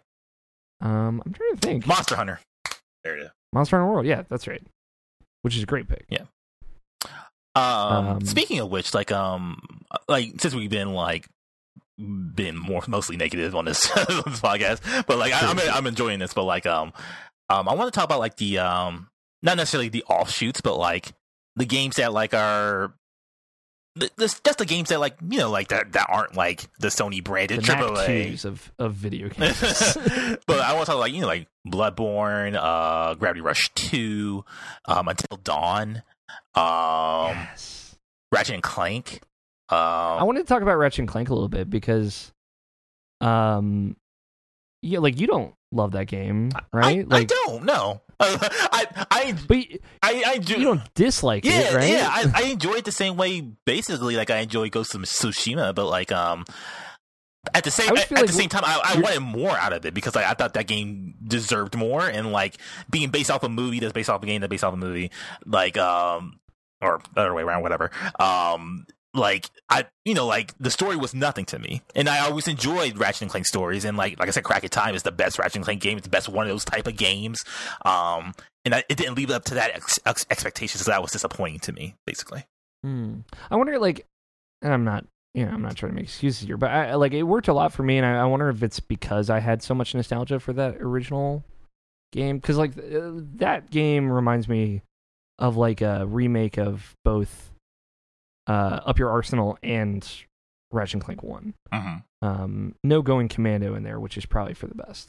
Uh, but uh, it you know Nefarious is I love Doctor Nefarious. He's just the best. He's the best cartoon villain. It, Like Mhm. if if I was a kid watching like Saturday morning cartoons again, I would want Doctor Nefarious to be one of the villains in one of the like he could be a perfect Powerpuff Girls villain, and I would be so down. Right. Um, but so so like you know he's the villain of the third Ratchet and Clank game, Up Your Arsenal. Um, and and he obviously they they they know they struggled with him because he's the villain of every other Ratchet and Clank game. Um, but it's fine. Like you know, Doctor Nefarious, great name. He's a great foil to to Ratchet and Clank. His butler is great. Um, so I I really liked it. I liked the I liked you know like they they they legitimately brought the villain back from the first game uh, and uh, like Rex or whatever his fucking name is, um, Drax maybe, uh, and they they reimagined that same game into something modern that felt a lot like the third game. So so a lot of that game was was like, man, this really feels like those PS2 games, um, but you know with the ship combat that I liked from the PS3 games and from the later PS2 games and a lot of the collectible stuff that arena stuff that I liked and it, it really worked for me. Like I, I don't think it's amazing. It's not as good as a Crack in Time, obviously. Mhm. Um, but like you know, that's like a pinnacle 3D platformer. It's one of the best games ever made, I Mhm. would say. So so I don't I didn't necessarily expect it to be, but after I played that game, I felt like man, the sequel to this game could be as good as a Crack in Time. Um, and they're making that game, and, and it is a, a sequel to a Crack in Time, and not that game, as it turns out. But Is it? um, yeah, it's it, I don't know if you heard, it is set in the original timeline. Does that, does that change anything to that game for you? I'm more interested now. It's it's a sequel to um the Into the Into Nexus. Okay. Yeah. It is it is a canonical sequel to that, Okay. which which makes it way more interesting that they showed another Lombax in that in that trailer. Because if if it was like the reboot timeline, it's like okay, well maybe there's just Lombaxes out and about now, but in it, with the the idea of there's maybe like three left, or like no wait, they went to their own other universe, right? They like they yeah, they're still alive. They're just not around. they're somewhere else. Yeah. Man, remember that ending where Ratchet's like, "I could see my parents," and he chose to stay with Clank instead, Mhm. and you're like, "Fuck, this, these games are so good." Because they're because he found his family, he chose that family. Anyway, Ratchet Ratchet Clank's good. I but like what you were mentioning, like Until Dawn, amazing. Love that game. Mhm. Um, and it obviously spun off into its own whole thing that I'm so excited about. Uh, even if like it seems like they're probably going to dumb this down to one a year, which is good. it's probably better than the two one every six months that they were trying to do Right. for for Dark Pictures. But like Jacob Bryan already texting about uh you know playing through that game blind and and all that. I want to play through it with you because we we had fun when we played a little bit of the first one, but hmm we got to commit. I, I feel like you and I could really get some kids killed in those games. um, and and also like uh, Last Guardian, um, stuff like that. Yeah. Uh, but yeah, Bl- Bloodborne's the best uh, PS4 exclusive. Some Uh, might say the best game of the decade. Yeah, some might say because like Bloodborne just took what Dark Souls did and just streamlined it and made it perfect. You know. Hmm. Um, uh, and don't don't ever ask me if I think that game looks better or worse than Ori and the Blind Forest. Never forget. Um, yeah, I, the when you look at I'm looking at this whole list now. It, it's funny because I think about you. We think about PS3 exclusives, and like there was just so much garbage, right? Like there was just so much. Not all of it was garbage, but like you know, Ratchet and Clank All for One, Warhawk, Starhawk, Mm. you know, Lair, all these like from beginning to end, like they really were throwing spaghetti at the wall across the whole genre spectrum. um, and it made me appreciate that. And, and and what's cool is they have a lot of that. Uh, in on PS4, you know, we, we get the from Judgment to Bloodborne to, uh, you know, uh, The Last Guardian or something. Uh, but I just feel like the only games that Sony actually gives a shit about are their, you know, prestige games. That I did in air quotes. Um, Uh, at this point, what is the Last Guardian slash the Order eighty-six slash Bloodborne of the PlayStation Five that's about to come out? I don't think we have anything, right? Demon Souls is probably gonna be that. I, I yes, I re- Demon Souls will be that definitely. I really am so excited for one Demon Souls to be popular because it never. Fun fact, it never was. um, so like, just that as a concept, because so many people are gonna play that game and be like, "This is fucked up. Like, who made this?" Mhm. And I am so excited. Um, and and you know, Scott and I always talk about this one boss fight where you play as the boss and fight the other character, and just like you know that that was Scott and and my first introduction to what from FromSoftware was onto like the tip that they're onto and and they were clearly way way ahead of anything that that we were thinking back in 2007 uh and knowing that even still today those concepts are really cool and and hopefully streamlined a little bit they'll they'll be even better uh, and knowing that my first introduction to Souls and, and FromSoftware as a studio and, and, and what they do is going to be someone else's as well is like going to be a whole there's going to be a whole new generation of people that jump into PS5 as maybe either their first console or they they're coming from PS4 and they, they didn't see a lot of you know PS3 games. Uh, and Demon Souls is just it's that game you know hmm it's gonna be so cool for it. Like it really is just. It's cool that the the Souls game that's gonna like the Bloodborne equivalent of of this next gen, um, at least for now until Bloodborne two inevitably comes out, uh, is gonna be Demon Souls, not Dark Souls, Demon Souls. People don't understand how like raw and unfiltered Demon Souls is by comparison, hmm and it is gonna be tough. So exciting. Uh, but the order and other stuff, like I don't know. I guess we don't know yet. Yeah. Like, um, you know, I always hope for like, um, like a sequel to Gravity Rush 2 because Gravity Rush is like such a unique game, and it's like it's not like the most perfect game, but like I feel what it tries to um portray as far as like um like falling and like um the weight of you falling, like pretty much being like a, a female superhero and like um helping out um the poor in that game, like um is like is I think that game is just so stellar. Like Gravity Rush 2 is like the game that like no one played that like um I always speak up for. Um the Order 86 is just a four hour game that you can play. And that's literally all I can really say about that. It's a it's a four hour Gears of War two campaign. If you are curious of what cover based shooting on a game that looks very good is like, congratulations, the Order eighteen eighty six. But like you know, I really did like the world that they were building that game. yeah, I um, I I, I kind of like that game. Like it was I do. I, it's fine, you know. yeah. Like It's it's a seven. it's 100% a 7. which is to say like it has some really cool ideas and the thing is like if they if they committed to a weapon wheel right if they if they committed to making more tesla inspired weapons because the, the like two that are in that game are cool. um, but if they were like, all right, we're gonna give you all your tools at any time, and then like made enemies that like because really you just fight you fight dudes and then werewolves, right? Mhm. And that's it, right? Eh, I don't and think there's vampires. I think it's, it's basically Underworld. yeah, but like you you don't fight them, right? You just Isn't isn't the last guy a vampire? Or Yeah, but like he's a vampire, but like it's not an enemy type. You know, there, there's just not a lot of dynamicism to the combat. You know, you, you go into an encounter, maybe there's a, a special weapon that is available to you for that encounter. Um, and I'm you know game designing it up, but th- then you know you just you fight regular dudes, and then occasionally you'll go into a, a warehouse somewhere and have to fight a fucking werewolf that runs around, and it's always the same. It's just like man, like you you switched up the weapons a little bit, switched up the the locations, like the airship section is awesome. I think it's super cool. Um, and and and I like those bits, but like there's no real variety to this whole game. Just kind of keeps going. Hmm. Um, and it's you know like even play around like the game opens with a flashback. You know, like it's all uh, in media res. Like you, you're waking up in the j- jail cell. It's like how did uh, Galileo? What is his name? Galahad. uh, I believe it's Galahad. uh, Lafayette. Um, Lafayette's another one of the characters. Hmm. Um, fun fact: Lafayette, historical figure. He's in Hamilton. I think I might have mentioned that before. Not the Hamilton part, um, but yeah. Uh, but yeah, he's a you know he's an American history character. But um, yes.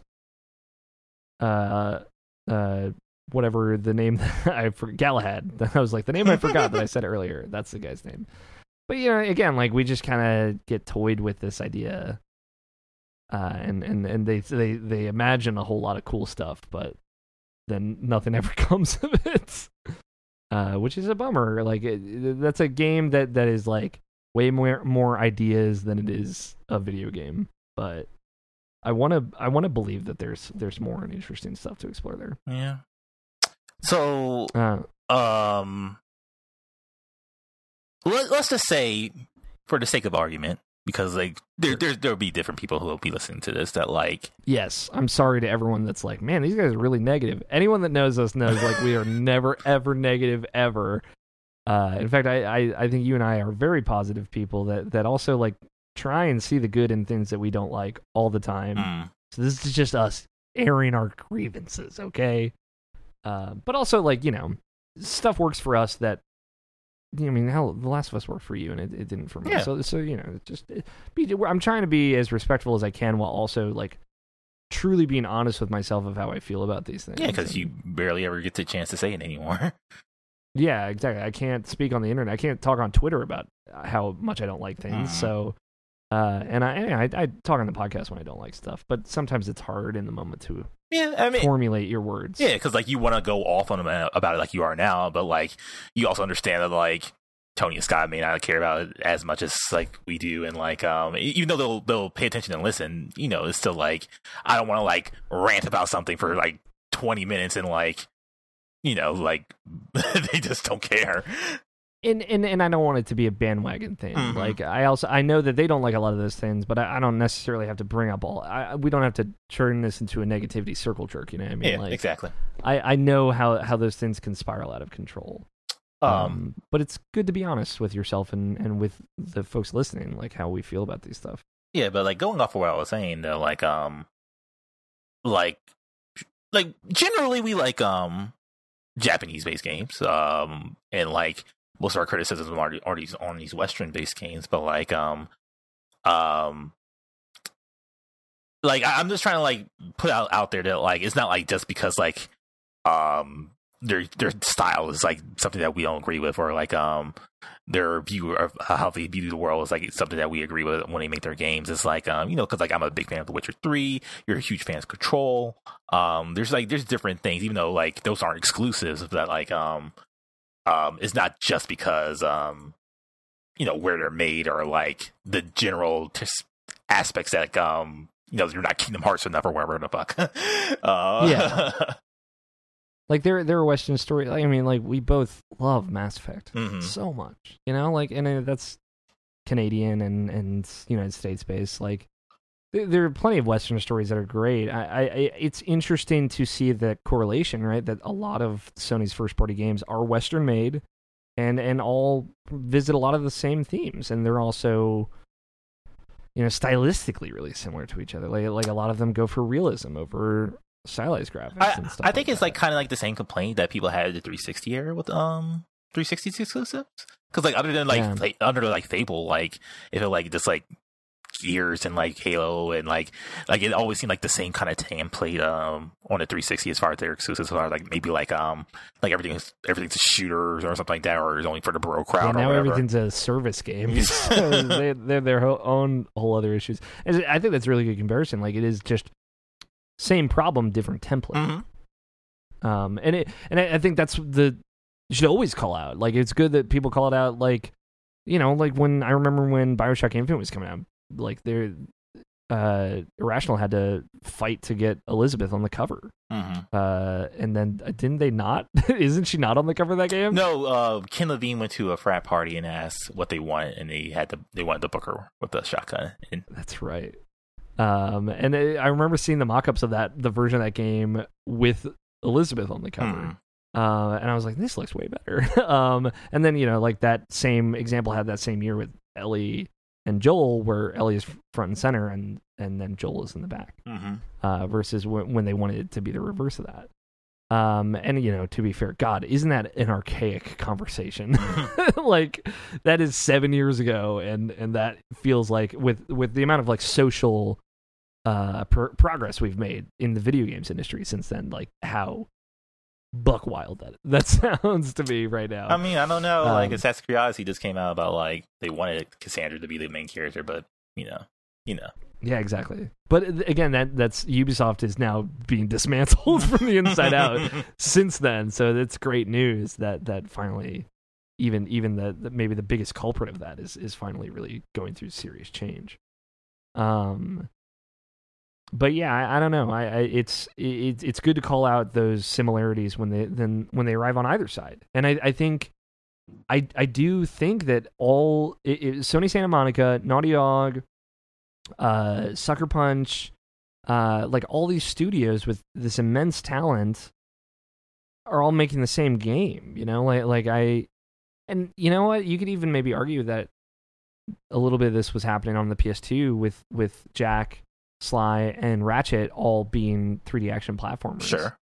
um and and i wonder if that's maybe like just a sony thing like they when they have their studios they they like to push them in in one direction or i just i it always feels like it comes from this like we need to make the most prestige video game story. And it's like no you don't.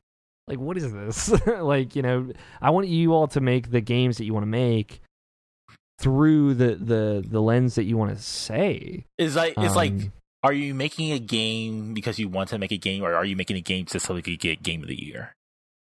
Yes. Yeah, totally. And that and maybe that's that was like your big thing with Horizon is like Mm. we just put game of the year mixture into this game and saw what came out. Yeah. Um but you know like I mean you say that for any of these things. But I'm sure there there were I, I wonder how much of that is studio heads and and and like studio politics versus like the each individual person. I mean, I feel like it's generally like it comes from like a pure place, and then like you know, it's like uh, like after like a year or so of like development, it can get to the point where it's like, okay, so how can we sell this game? How can we like not Yeah, how do we actually make money on yeah, this? like how, not necessarily how we monetize it, but how do we keep a player keep playing without them like stopping? Oh, side quests, and you know, um, Yeah. stop this car from five times. Yeah. Please, please uh, have in, insert these con- collectible conversations. Mm. You know, like stuff like that. Mm. Let's turn let's turn content into collectibles. It's like it's like turning all your conversations into content or something. It's disgusting. I mean, like even to be fair to Sony to a certain extent, it's like they're giving us the full game. Like Yeah. even to the point where it's like like the game is out and it's like, oh, you're gonna have DLC, right? Nah, like that's just it. You're you just have God of War and that's it. Um, Yeah. and like we won't have New Game Plus at launch, and then eventually like, oh, we'll have New Game Plus on it six months later. Like Ghost of Tsushima doesn't have a New Game Plus, but it'll probably get it like six months later or something like that. And that's how Yeah. the, Yeah, the general thing of that works. So, Yeah, Spider Man also had that. Mhm. The Game Plus was patched in. mm. um yeah it is interesting and and like there there is something to appreciate there like we unlike you know on the microsoft end of things where i'm like all right i'm getting the first tenth of this game now and then maybe in three years when we come back to it we're gonna Sea of Thieves is gonna be a whole ass game for me to play you know Mhm. like uh it, it is there's totally totally value in in what sony is selling Dude. i just worry that that value just depreciates so much faster than anyone thinks Yeah. dude, I, I I still want to talk about this Spider Man thing of the, the Avengers stuff because like Uh, oh my god! like yeah. because like it like there's no way that could be substantial. Like it can't be. Spider-Man can never matter now. Congratulations. Like that, that's, that's that's literally what it is. Because like the only way that could be like a, a substantial thing in air quotes is like.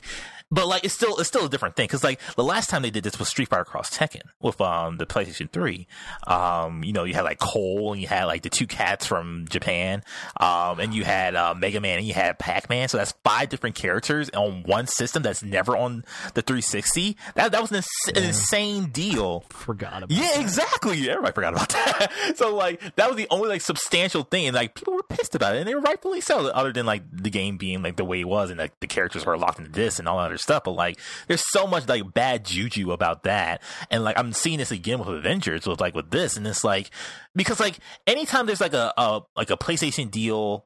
Um, especially in this generation, as far as like DLC, like, like unless it, unless you're an actual expansion, like the Frozen Wilds for um, like Horizon or like the stuff for The Witcher Three, like DLC was not really the biggest thing this generation as it was the last generation, as far as like Yeah. something some, some yeah. substantial.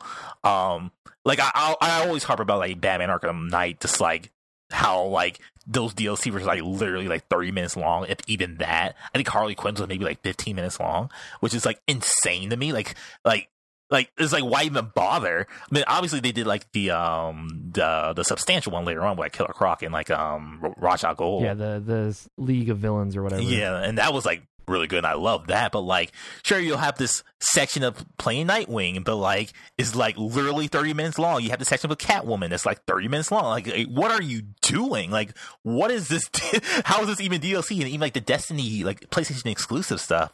Um you know, like the, the exclusive strikes or whatever. Like, I don't think that was anything like of of consequence or like because that, that was a year exclusive, but like it didn't really like really matter to a certain extent.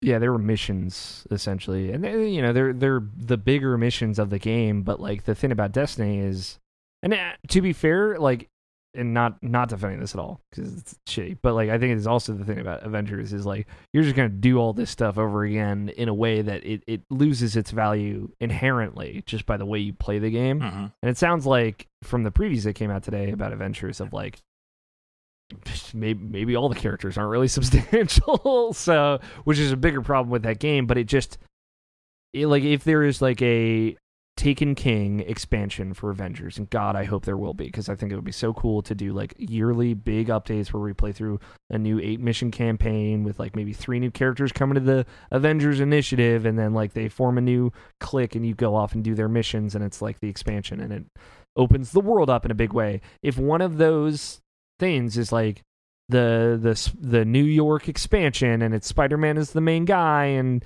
he's your dude and that's only on PlayStation, it's like they'll have to change it, Mhm. right? Cuz they're not going to just put the expansion out on PS4 and not PC and Xbox. They're they're they're gonna maybe make it the New York expansion instead of the Spider-Man expansion, and he's just one of the extra heroes that you'll get on the PlayStation version that shows up in quips, and that's all he ever is. That's all he is. He'll he'll never have a conversation with with Black Widow ever because they can't. They can't afford to get Laura Bailey in the booth to talk to Spider-Man for one thing for one console. It's just like, why would you do that? Mhm. Why would you do this? Uh, and it's just like, it, I was thinking about it while you were talking about. It. I'm like, what if it was like Nathan Drake? how would you How would you feel if like Nathan Drake was like the DLC exclusive character on PlayStation. It, like, cause like all it would be is just like he'll just say a bunch of quits, like Kitty got wet, and then like that's all. That's all he'll ever say. You know, here like three times in a row. It's like okay, and it's like, But like conceptually, I'd be into that. Honestly, I think of like Kratos or something showed up at an event. Not maybe not Kratos because he's like a myth- like, mythological like Cole figure. McGrath. Yeah, or Cole. You know, like he's got super. That would be actually would be really cool because Mhm. he's he's a superhero and all that. Mm. Um, so like you know, he shows up, joins the Avengers. He's console exclusive because he's like representative of that console. You know, like uh maybe Master Master Chief and the Xbox version would also be really cool. maybe stupid to some people, but I think that would be really cool. Um, and and you know. You Cole shows up and you have like one mission with Cole and then he just you know you can play with him and it's fine. Uh, that would be really now. Now you've you've sold me. My dumb Nathan Drake ideas turned into something interesting. But like that, at least you know it's like okay, that's for the people on PlayStation. Like somebody out there likes Infamous, somebody out there likes Uncharted.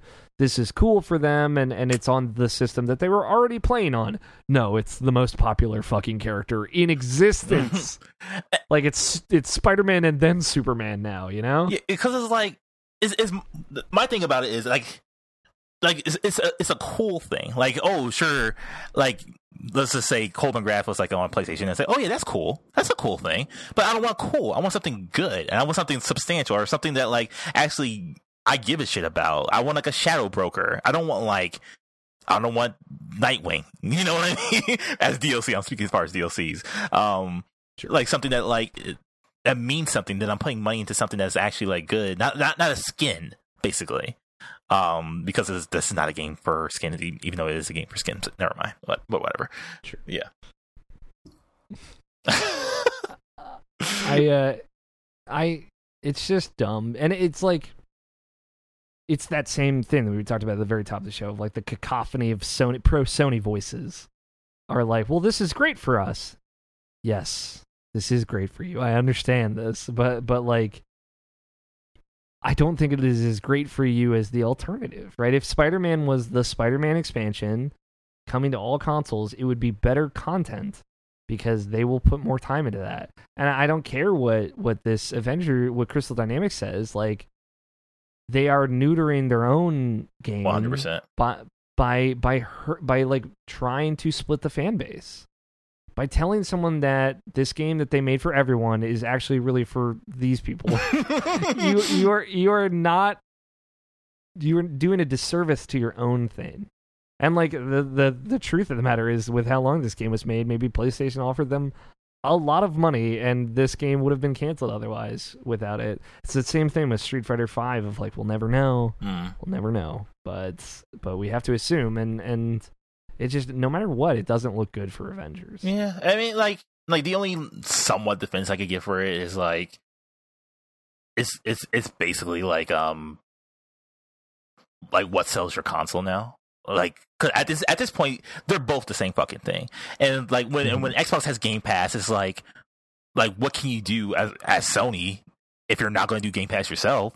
Like, get the games. Like you got Final Fantasy, you have people locked. Like you have so many people locked in your ecosystem already because like you have your Final Fantasy saves or you have your um your your AAA's oh my god exclusives and like um you have these exclusive deals for third parties. So like that's that's a one two three hit punch that like that's like of course I'm gonna buy your console because I have to have these things one way or another. So like It's it's the it's the problem though. It's leaning into the prestige instead of leaning into like I feel like it's leaning away from making like genuinely a strong variety of, of games that are welcoming and approachable, which is what Xbox is doing. It's why it speaks to me so much. mhm. It's why Game Pass speaks to me. It's like not only is this, you know, consumer friendly and consumer pro consumer, obviously great, all that great, but it is also like pro accessibility, pro uh, availability, pro um, Word of mouth. inclusiveness. Uh. Um, yeah, and, and and and now Sony is like, well, we do this one thing, we're gonna lean into that one thing, and I, when you lean into that one thing, it comes in in in. I think it's intentional to some extent. It just comes across as arrogant. You know, it's like we Mhm. get Spider Man because we're Sony, we're the best, um, and it it's a bummer. It's a real bummer. Because like how powerful it is is to say like, um, it's not. Oh, oh, let's say Street Street Rage Four. Hey, I'll play Streets of Rage Four. Well, I, I don't have a, a, console for it. Oh, it was on Game Pass. Okay, well, I'll, I'll at least try it out. And you can say like, hey, I actually generally enjoyed it, or you know, like this like I'm, I'm you're you put telling me why, and I'm like, oh man, I don't, I don't know if I'll even really get into it. And it's like, just play like the first ten minutes. It's free, and it's like, sure, I'll download it just so you can shut up about it, and I'll play it. And it's like, oh, okay, I'm I'm really liking it, or something like that. It's like that's that's a powerful statement that like you can't get from the other side. So, um, it, it's inc- especially like the word that that Microsoft might be making multiplayer no longer a like paid wall and, and gold. Like, mm-hmm. Like they are really leaning into the pro consumer idealism and and I really hope it works out for them. like I, I, really hope it like turns turns things around and, and people genuinely think that is more important. Uh, correct me if I'm wrong, but I think you still need Xbox Live to play Fortnite, right? Even though it's free to play. It depends on the game. So there are free to play games that do and free to play games that don't. Mm. I don't know where Fortnite is on it. Um, so I I think you don't need it on PlayStation. I don't think you need PS Plus to play Fortnite online. No, the free to play games are free to play online. Yeah, so I, it is like I know you can play Warframe on Xbox without gold. Okay, but I don't know if Fortnite is on. I imagine probably, but I don't know for sure. Mm-hmm. Xbox has always been a little bit more protective of that. Yeah, but, but hear, hearing that it's all might be going away, yeah, changes. That's a, that's a really big hit. This also makes the regular Game Pass prospect, not Game Pass Ultimate, way more enticing. Um, which you know saves people sixty bucks a year. So, mm-hmm. uh, yeah, I don't, I don't know, man. Hmm. Video games, PlayStation. Mm-hmm. We didn't talk about Nintendo at all. uh, there's not much to say. I think they're killing it. Um, uh, this year's been kind of a wash for me, unfortunately. um, mm-hmm. as far as uh, their games, even kind of last year as well. Like I played the Luigi's Mansion, but I kind of fell off of that. And um, like Ax- what else was last year? Like Axiom Verge, or oh, not Axiom Verge, Jesus. Uh, Astral Chain. Um, that was a game that came out, and like um, oh, I didn't go back to either. Yeah. Yeah. Like my Switch has really just been sitting there lately. Um, cause like I don't take it out to dock really. So like, um, it's not really that type of system for me. So like mm-hmm. it, it's just it's, it used to be on an indie game machine, and now because of Game Pass and stuff like that, like even PlayStation Plus, like I've been playing games on that, and like um I haven't really had a real reason to play my Switch since pretty much since like 2018 since Smash. Like I like Smash is the sure. only reason I pretty much turn my system on anymore. Sure. Yeah, I mean, I still play Smash. Animal Crossing's been great. I've been mm-hmm. playing a little bit of that that again recently, and like since I skipped like two updates, it was like you got fireworks and swimming and diving. I was like, fuck yes. um, but so yeah, I I I like the. What what really hurt me with Nintendo was Fire Emblem didn't click with me at all. Um, I wonder if it's I don't know what it is about Fire Emblem Three Houses that didn't work for me. Is it? Do you think I, you need to go back to it, or I've tried, man. Like I've tried three times to start that game over again. Mm. Like each time, I'm like, I just don't care. I don't care about this. Like I don't. I I, I got into like awakening. Maybe I just I think it just has a better on process. Mm-hmm. Um, this idea that that they kind of force you to hunker down right from the get go. And I, I guess you know the back half of that game is going to be more traditional Fire Emblem, but like getting there is a lot. They, they expect you to invest so much in right away. Right. Uh, like, you know, literally you play one mission, you meet the the kind of three main characters, and it's like, all right, you got to be a teacher now. Pick one of these guys to to be your crew forever. And it's like, really? Like that's it? I just met these guys. Uh, and and I think a lot of that game for me is the anxiety of like decision anxiety of all right, well, you're making this choice, and it's going to essentially decide the whole narrative of the whole game right from the beginning. And it's like, oh, even uh, Fire Emblem Fates, they have you um, spend time. They have you do three chapters with one family, and then three chapters with the other, and then there's a conflict that brings them together, and that's when you choose your side, mm-hmm. um, which which is great. Um, and then that's where you actually choose the game that you play, essentially, because the intro for all all three games is the same. Um, so yeah, I don't know. It's just they put a lot on you up front, then they kind of force you to stay in one place and and get to know these people in a way that that doesn't feel very natural. So I don't know. Uh, but yeah, Nintendo overall killing it though, and and you know it, as soon as they put out 3D World on Switch, it's over. Weird that they were just like, yeah, Pikmin's coming. It's fine. like, it makes me. I'll play that. I, I will play that game now though. like, It has a lock on, so it, makes me um, it makes me kind of wonder like what the future for that system is for me. Um, sure. just like um, what am I even looking forward to? Because I'm looking forward to like my third party stuff, like Bayonetta and No More Heroes, but like from Nintendo themselves, their exclusives, like um, I don't know, like i obviously another Mario, how I'm into, and I'll, I'll get Breath of the Wild too. Will I play that much? Probably not. Um, I don't know. Yeah, I mean, like they said, Breath of the Wild two, and Metroid Prime four, so they got me. Yeah, you're sad. Um, yeah, I'm I'm super sad, and and, and you know they they've got really cool stuff like Cadence of Hyrule. Like I'm actually really excited for the DLC for that and and the music. Isn't and, and So out? that they've they, uh no, it's it's uh, I think October. The the new characters are out. Oh, okay, oh, plays Dark okay. Dark Link and Dark Zelda and and Octavo. I think is the other one. Maybe Octavo was already in there, but um. So so yeah, like I I I'm hoping Nintendo maybe you know they got to recharge a little bit. It seems like for sure, and and COVID is probably hitting them pretty hard. But I I've given them the I, I give them the, the benefit of the doubt because they are so it's like you know eight for ten for me right now. Mhm. Um and and they have the stuff I care about on the horizon. But yeah, I hope there's more stuff like Cadence. You know, the word on the street that uh, maybe a indie developer might be making a Metroid game, um, a 2D Metroid game for the Switch, which would be great. I would love that. Um, and also, I hope there's like Super Mario Party 2 and and and stuff like that uh, to kind of and maybe a, a new proper Mario Kart uh, would be cool as well. So Mhm. we'll see. Would you Um, say that Nintendo's like the gold standard as far as like exclusives that you will want? As far as like um the way they do exclusives, I should say, because everything is so different. Even though they No. kind of look the same, I guess. No, because because I, I think I think no one's really figured it out yet. I think Nintendo has the best idea because like they at, at the very none of their games feel strictly like one another, so they don't have the Sony problem, Mhm. and and their games are generally interesting and feel like they have a lot of depth, so they don't have the Microsoft problem Mhm. where where I think they they just have like cool concepts that they put out and then expect people to kind of make the game around it. Um, like Sea of Thieves, like State of Decay, like things like that. Mhm. Um, but so so I think they're doing it great. I I don't think they've fully got it figured out though, because we get we get stuff like Mario Maker Two that comes out and and probably deserves like three full DLC expansions in my opinion, Mhm. and doesn't get any of them. um, and then we've got uh Fire Emblem, uh you know Three Houses, which gets two three big expansions um, that no one's talking about. Um, and then we've get we got you know Mario Odyssey that the most care after launch we've heard is we get the Luigi update or something like That.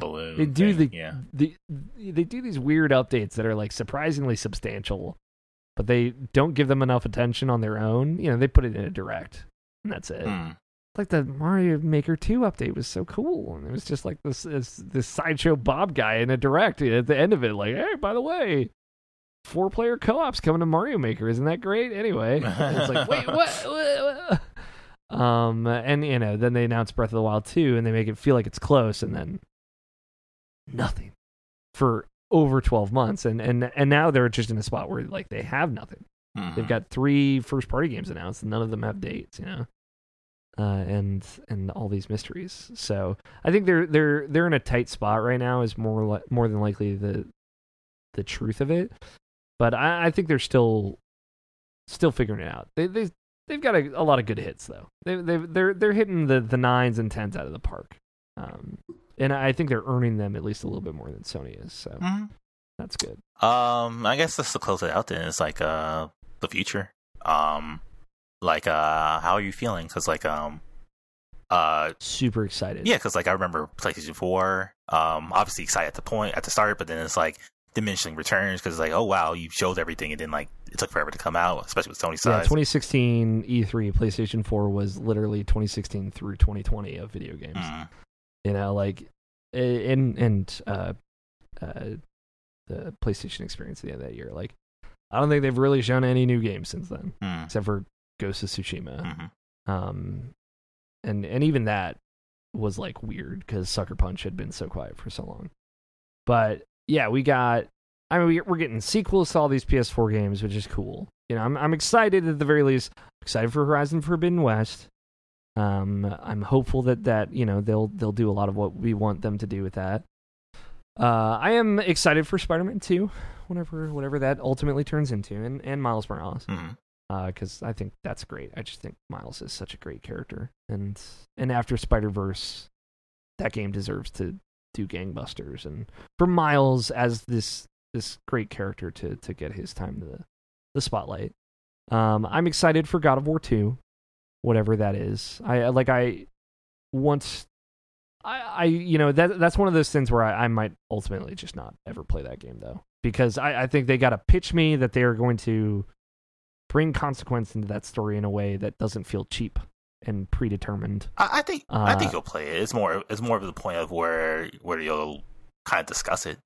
Um, yeah, I, the the pitch for that game for whatever God of War Two is is going to be really important for me. Mhm. I'll be honest. because I I feel like um just like me, you're you're interested in like you will want to have your opinion about something, even if it's something that you pretty much know that you're not going to like. Um, just so you can have it and like have your form have your thoughts formed out. So like you, when you say something, like you don't sound, I guess, ignorant. Um, Yeah, it's coming from a place of experience Mhm. as opposed to assumption. Um, but moreover, like you know, obviously Nintendo, I think is going to keep doing cool stuff, and and I think they're probably going to ultimately make a Switch Two that'll have 4K support for docked mode and and stuff like that, and just kind of continue down the line they're on now, which is great. I think that that's great. I think that is perfect for Nintendo, and they should keep doing that. mhm. Um, and keep making weird accessories for the Switch. Don't don't feel the need to go make a whole other thing. Um, you know, Labo's cool and, and silly. The Ring Fit's cool and extremely successful. you know, like just keep doing weird stuff with Switch and Joy Cons, and, and and I'm here for it.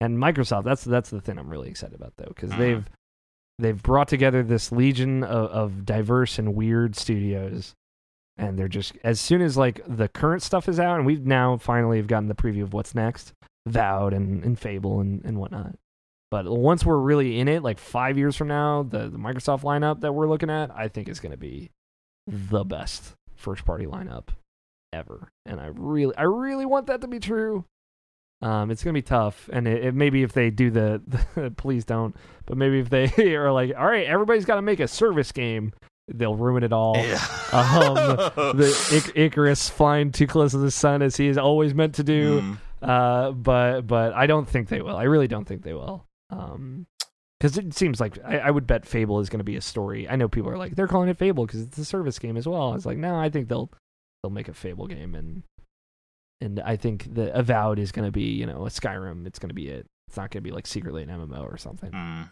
Um, and and I I think you know, Double Fine is just gonna make a really cool game after Psychonauts 2. I think they're just gonna make the coolest fucking games. Um, and they're probably gonna be smaller and maybe twenty to forty dollar games, and it'll all be on Game Pass anyway. But I think that's what with infinite money, Double Fine. Are you kidding me? Let them go wild. Uh, so yeah, It- I, I really I think it'll be great. It's funny um about the whole service thing with uh, Microsoft because like um I remember always predicting like um when we do bets um as far as like Xbox One like I I always thought that they, they'll like make their own like Destiny like just like just just have a game that like you know could keep going and, they, and people could pump money into and like and they could support for a while and like um uh that never came to be for Xbox One but like um uh, I, I don't necessarily think Halo's that. I think Halo's going to be like a little bit more uh, campaign driven for people who really enjoy that campaign.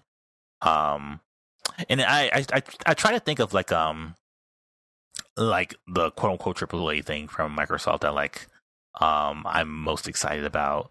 Like I like I am excited for like Hellblade 2 obviously um cuz that's one of my favorite Sure, games, but like it's more of like I want I, I need to know how they're doing that game. yes. Like Again, the pitch the pitch for that game is really important. like are you going to lean more into um like bettering the combat because now I don't want that anymore. you know what I mean? Cuz like um like because that was that was a selling point for me when um when Hellblade was first pitched. It was you know like character action game. Of course, I want that, and like it'll have this uh the psych the psychological aspect as well. So okay, that's cool, but I want the character action thing. And then like it became more about the psychological stuff. So like now they have a two to an end of it now. Like where are you going to lean more to now? Because like you know, like sure, I the combat was fine, but like you and you could do it better, but like I think you do better with this other aspect now. So like do I really even need combat in a Hellblade 2? I don't know. That's a game without cuts. That's good. I don't know what my point there was. I it's man playing that. I I feel like anyone that played Hellblade and then God of War and thought God of War was better is crazy. That's I I think that if you want a hot take about God of War, was that no that was, that was Hellblade was 2017. Yeah, they were a year apart. Okay. Uh, and uh, well, I mean, keep in mind, Hellblade came out August 30th, 2017, and then God of War came out in February or uh, April of 2018. So, hmm. uh, 420, baby. Man, I, I never, um, I never um, really thought about that. How, yeah, how they, they were both one shot, and like I never, that never, that never crossed my mind actually.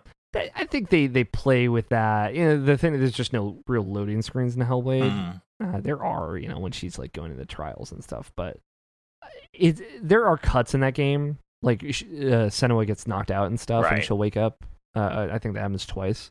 So so it's not fully that, but again, it I think it did the right thing of like we just got to maybe not have this happen that often, and and then but when it is necessary, you know, have it happen. But like I think Hellblade, like with a skill tree, would be okay. But again, it's the thing where they try not to put you in the menu ever in that game. So it's like you find runes or things in the environment that help you get stronger and uh, and it doesn't involve you breaking away. Mm-hmm. Um, because like the powers that you get in, in that game, the slowdown and stuff are really cool. They just, you know, the combat is not the important part of that game. How like are there other people with you? You know, there were so many people. There was like a crowd of folks in that trailer. Like having any other person in that game would change it completely. Mm. Uh, are they going to lean into the storytelling as- aspect again? Is that the guy that tells you the stories? Is he going to come back? Are we going to meet him finally? Did he die? I don't remember. I think he did it actually. Is there? Yeah, like will there be a, like other in-game models other than Sen- Senua? Yeah. Huh. Are we going to really find out what happened at the end of that game? Because I, I, a big part of that game is like the ending is very up to interpretation. Mm. Um, it's her overcoming, you know, her her her trials, but like we never really learn if the mysticism was real or not, mm-hmm. um, or if it was just inside her head. Um, but it's real to you, the player, and that's what that's what matters, and and it's real to her journey. Uh, it's why I like that game so much. It's like they don't say like, yeah, it was all fake. It's all like, was it? But what matters is Senua survived. You know. Mm-hmm. Yeah, I don't know. There's a lot of a lot of questions. But yeah, are you also excited for Microsoft's upcoming lineup? Um, the potential, I suppose. They haven't really shown anything for me yet, honestly. Um, yeah, like they, I, there's nothing really like that that speaks to me really. Um, like like exclusives, like tell me why is obviously stuff I'm interested in. Like I said, um, Hellblade is something I'm interested in. Um, but like there's like if you want to like say like their their version of The Last of Us or whatever, like um like I haven't really seen anything to that level yet for me personally for for their side. Mm-hmm. So like um I just mean like the knowing the studios they have, are you excited for five years from now what whatever Microsoft's lineup is gonna look like? Again, man, I don't know. I I, don't know? I literally don't know. Like um I, I believe. I'm ready to to sit here and say I believe that I'm going to be excited. I mean, I, I, don't mind. I mean, I don't mind saying like I'll be. I'm excited to see what they'll come up with. Is more of like, I like I, I have no like frame of reference. Like, like because like the thing is like I I can I can predict like a Nintendo thing. I can predict the Sony thing, but I can't predict a Microsoft thing as far as like that's the best part. Yeah, you know, what I even want from them, type of thing. And I hope they make stuff that I don't know I want. You know, like stuff, yeah. weird stuff. Yeah. I th- but the thing is, like, they have Game Pass, right? So I think they have the potential to do that more than any anyone else because they can put out weird stuff that pays for itself through the subscriptions to Game Pass, presumably. Um, we don't really know how it works, but Uh, and, and and it's not the same conversation of like, well, I don't know if I want to pay sixty bucks to try Death Stranding. It's the I'm gonna try this weird thing, Right. and everyone's gonna be playing it. You know, presumably this week that it comes out, uh, because everyone has Game Pass on that platform. So suddenly, online game, even the games as a service, the Sea of Thieves and stuff like that, which which could only live potentially for a week before, suddenly could be really cool because everyone's just giving it a shot.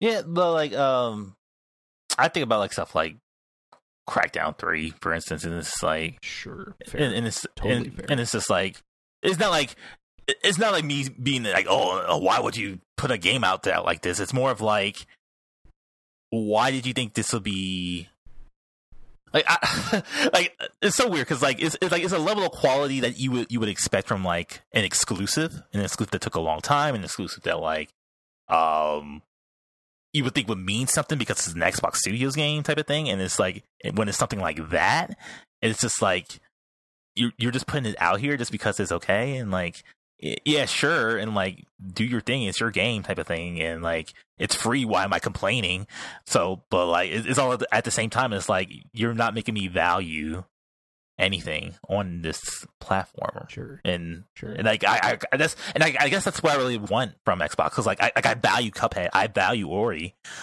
I I don't value much else other than that type of thing. Yeah. I you know, I I, I think I value in, in some more of their things like Sea Thieves and whatnot, but Mm. that's fair. And and like to Sony's credit, you know, they never put out a crackdown on their on PS4. There's no no equivalent of that quality wise.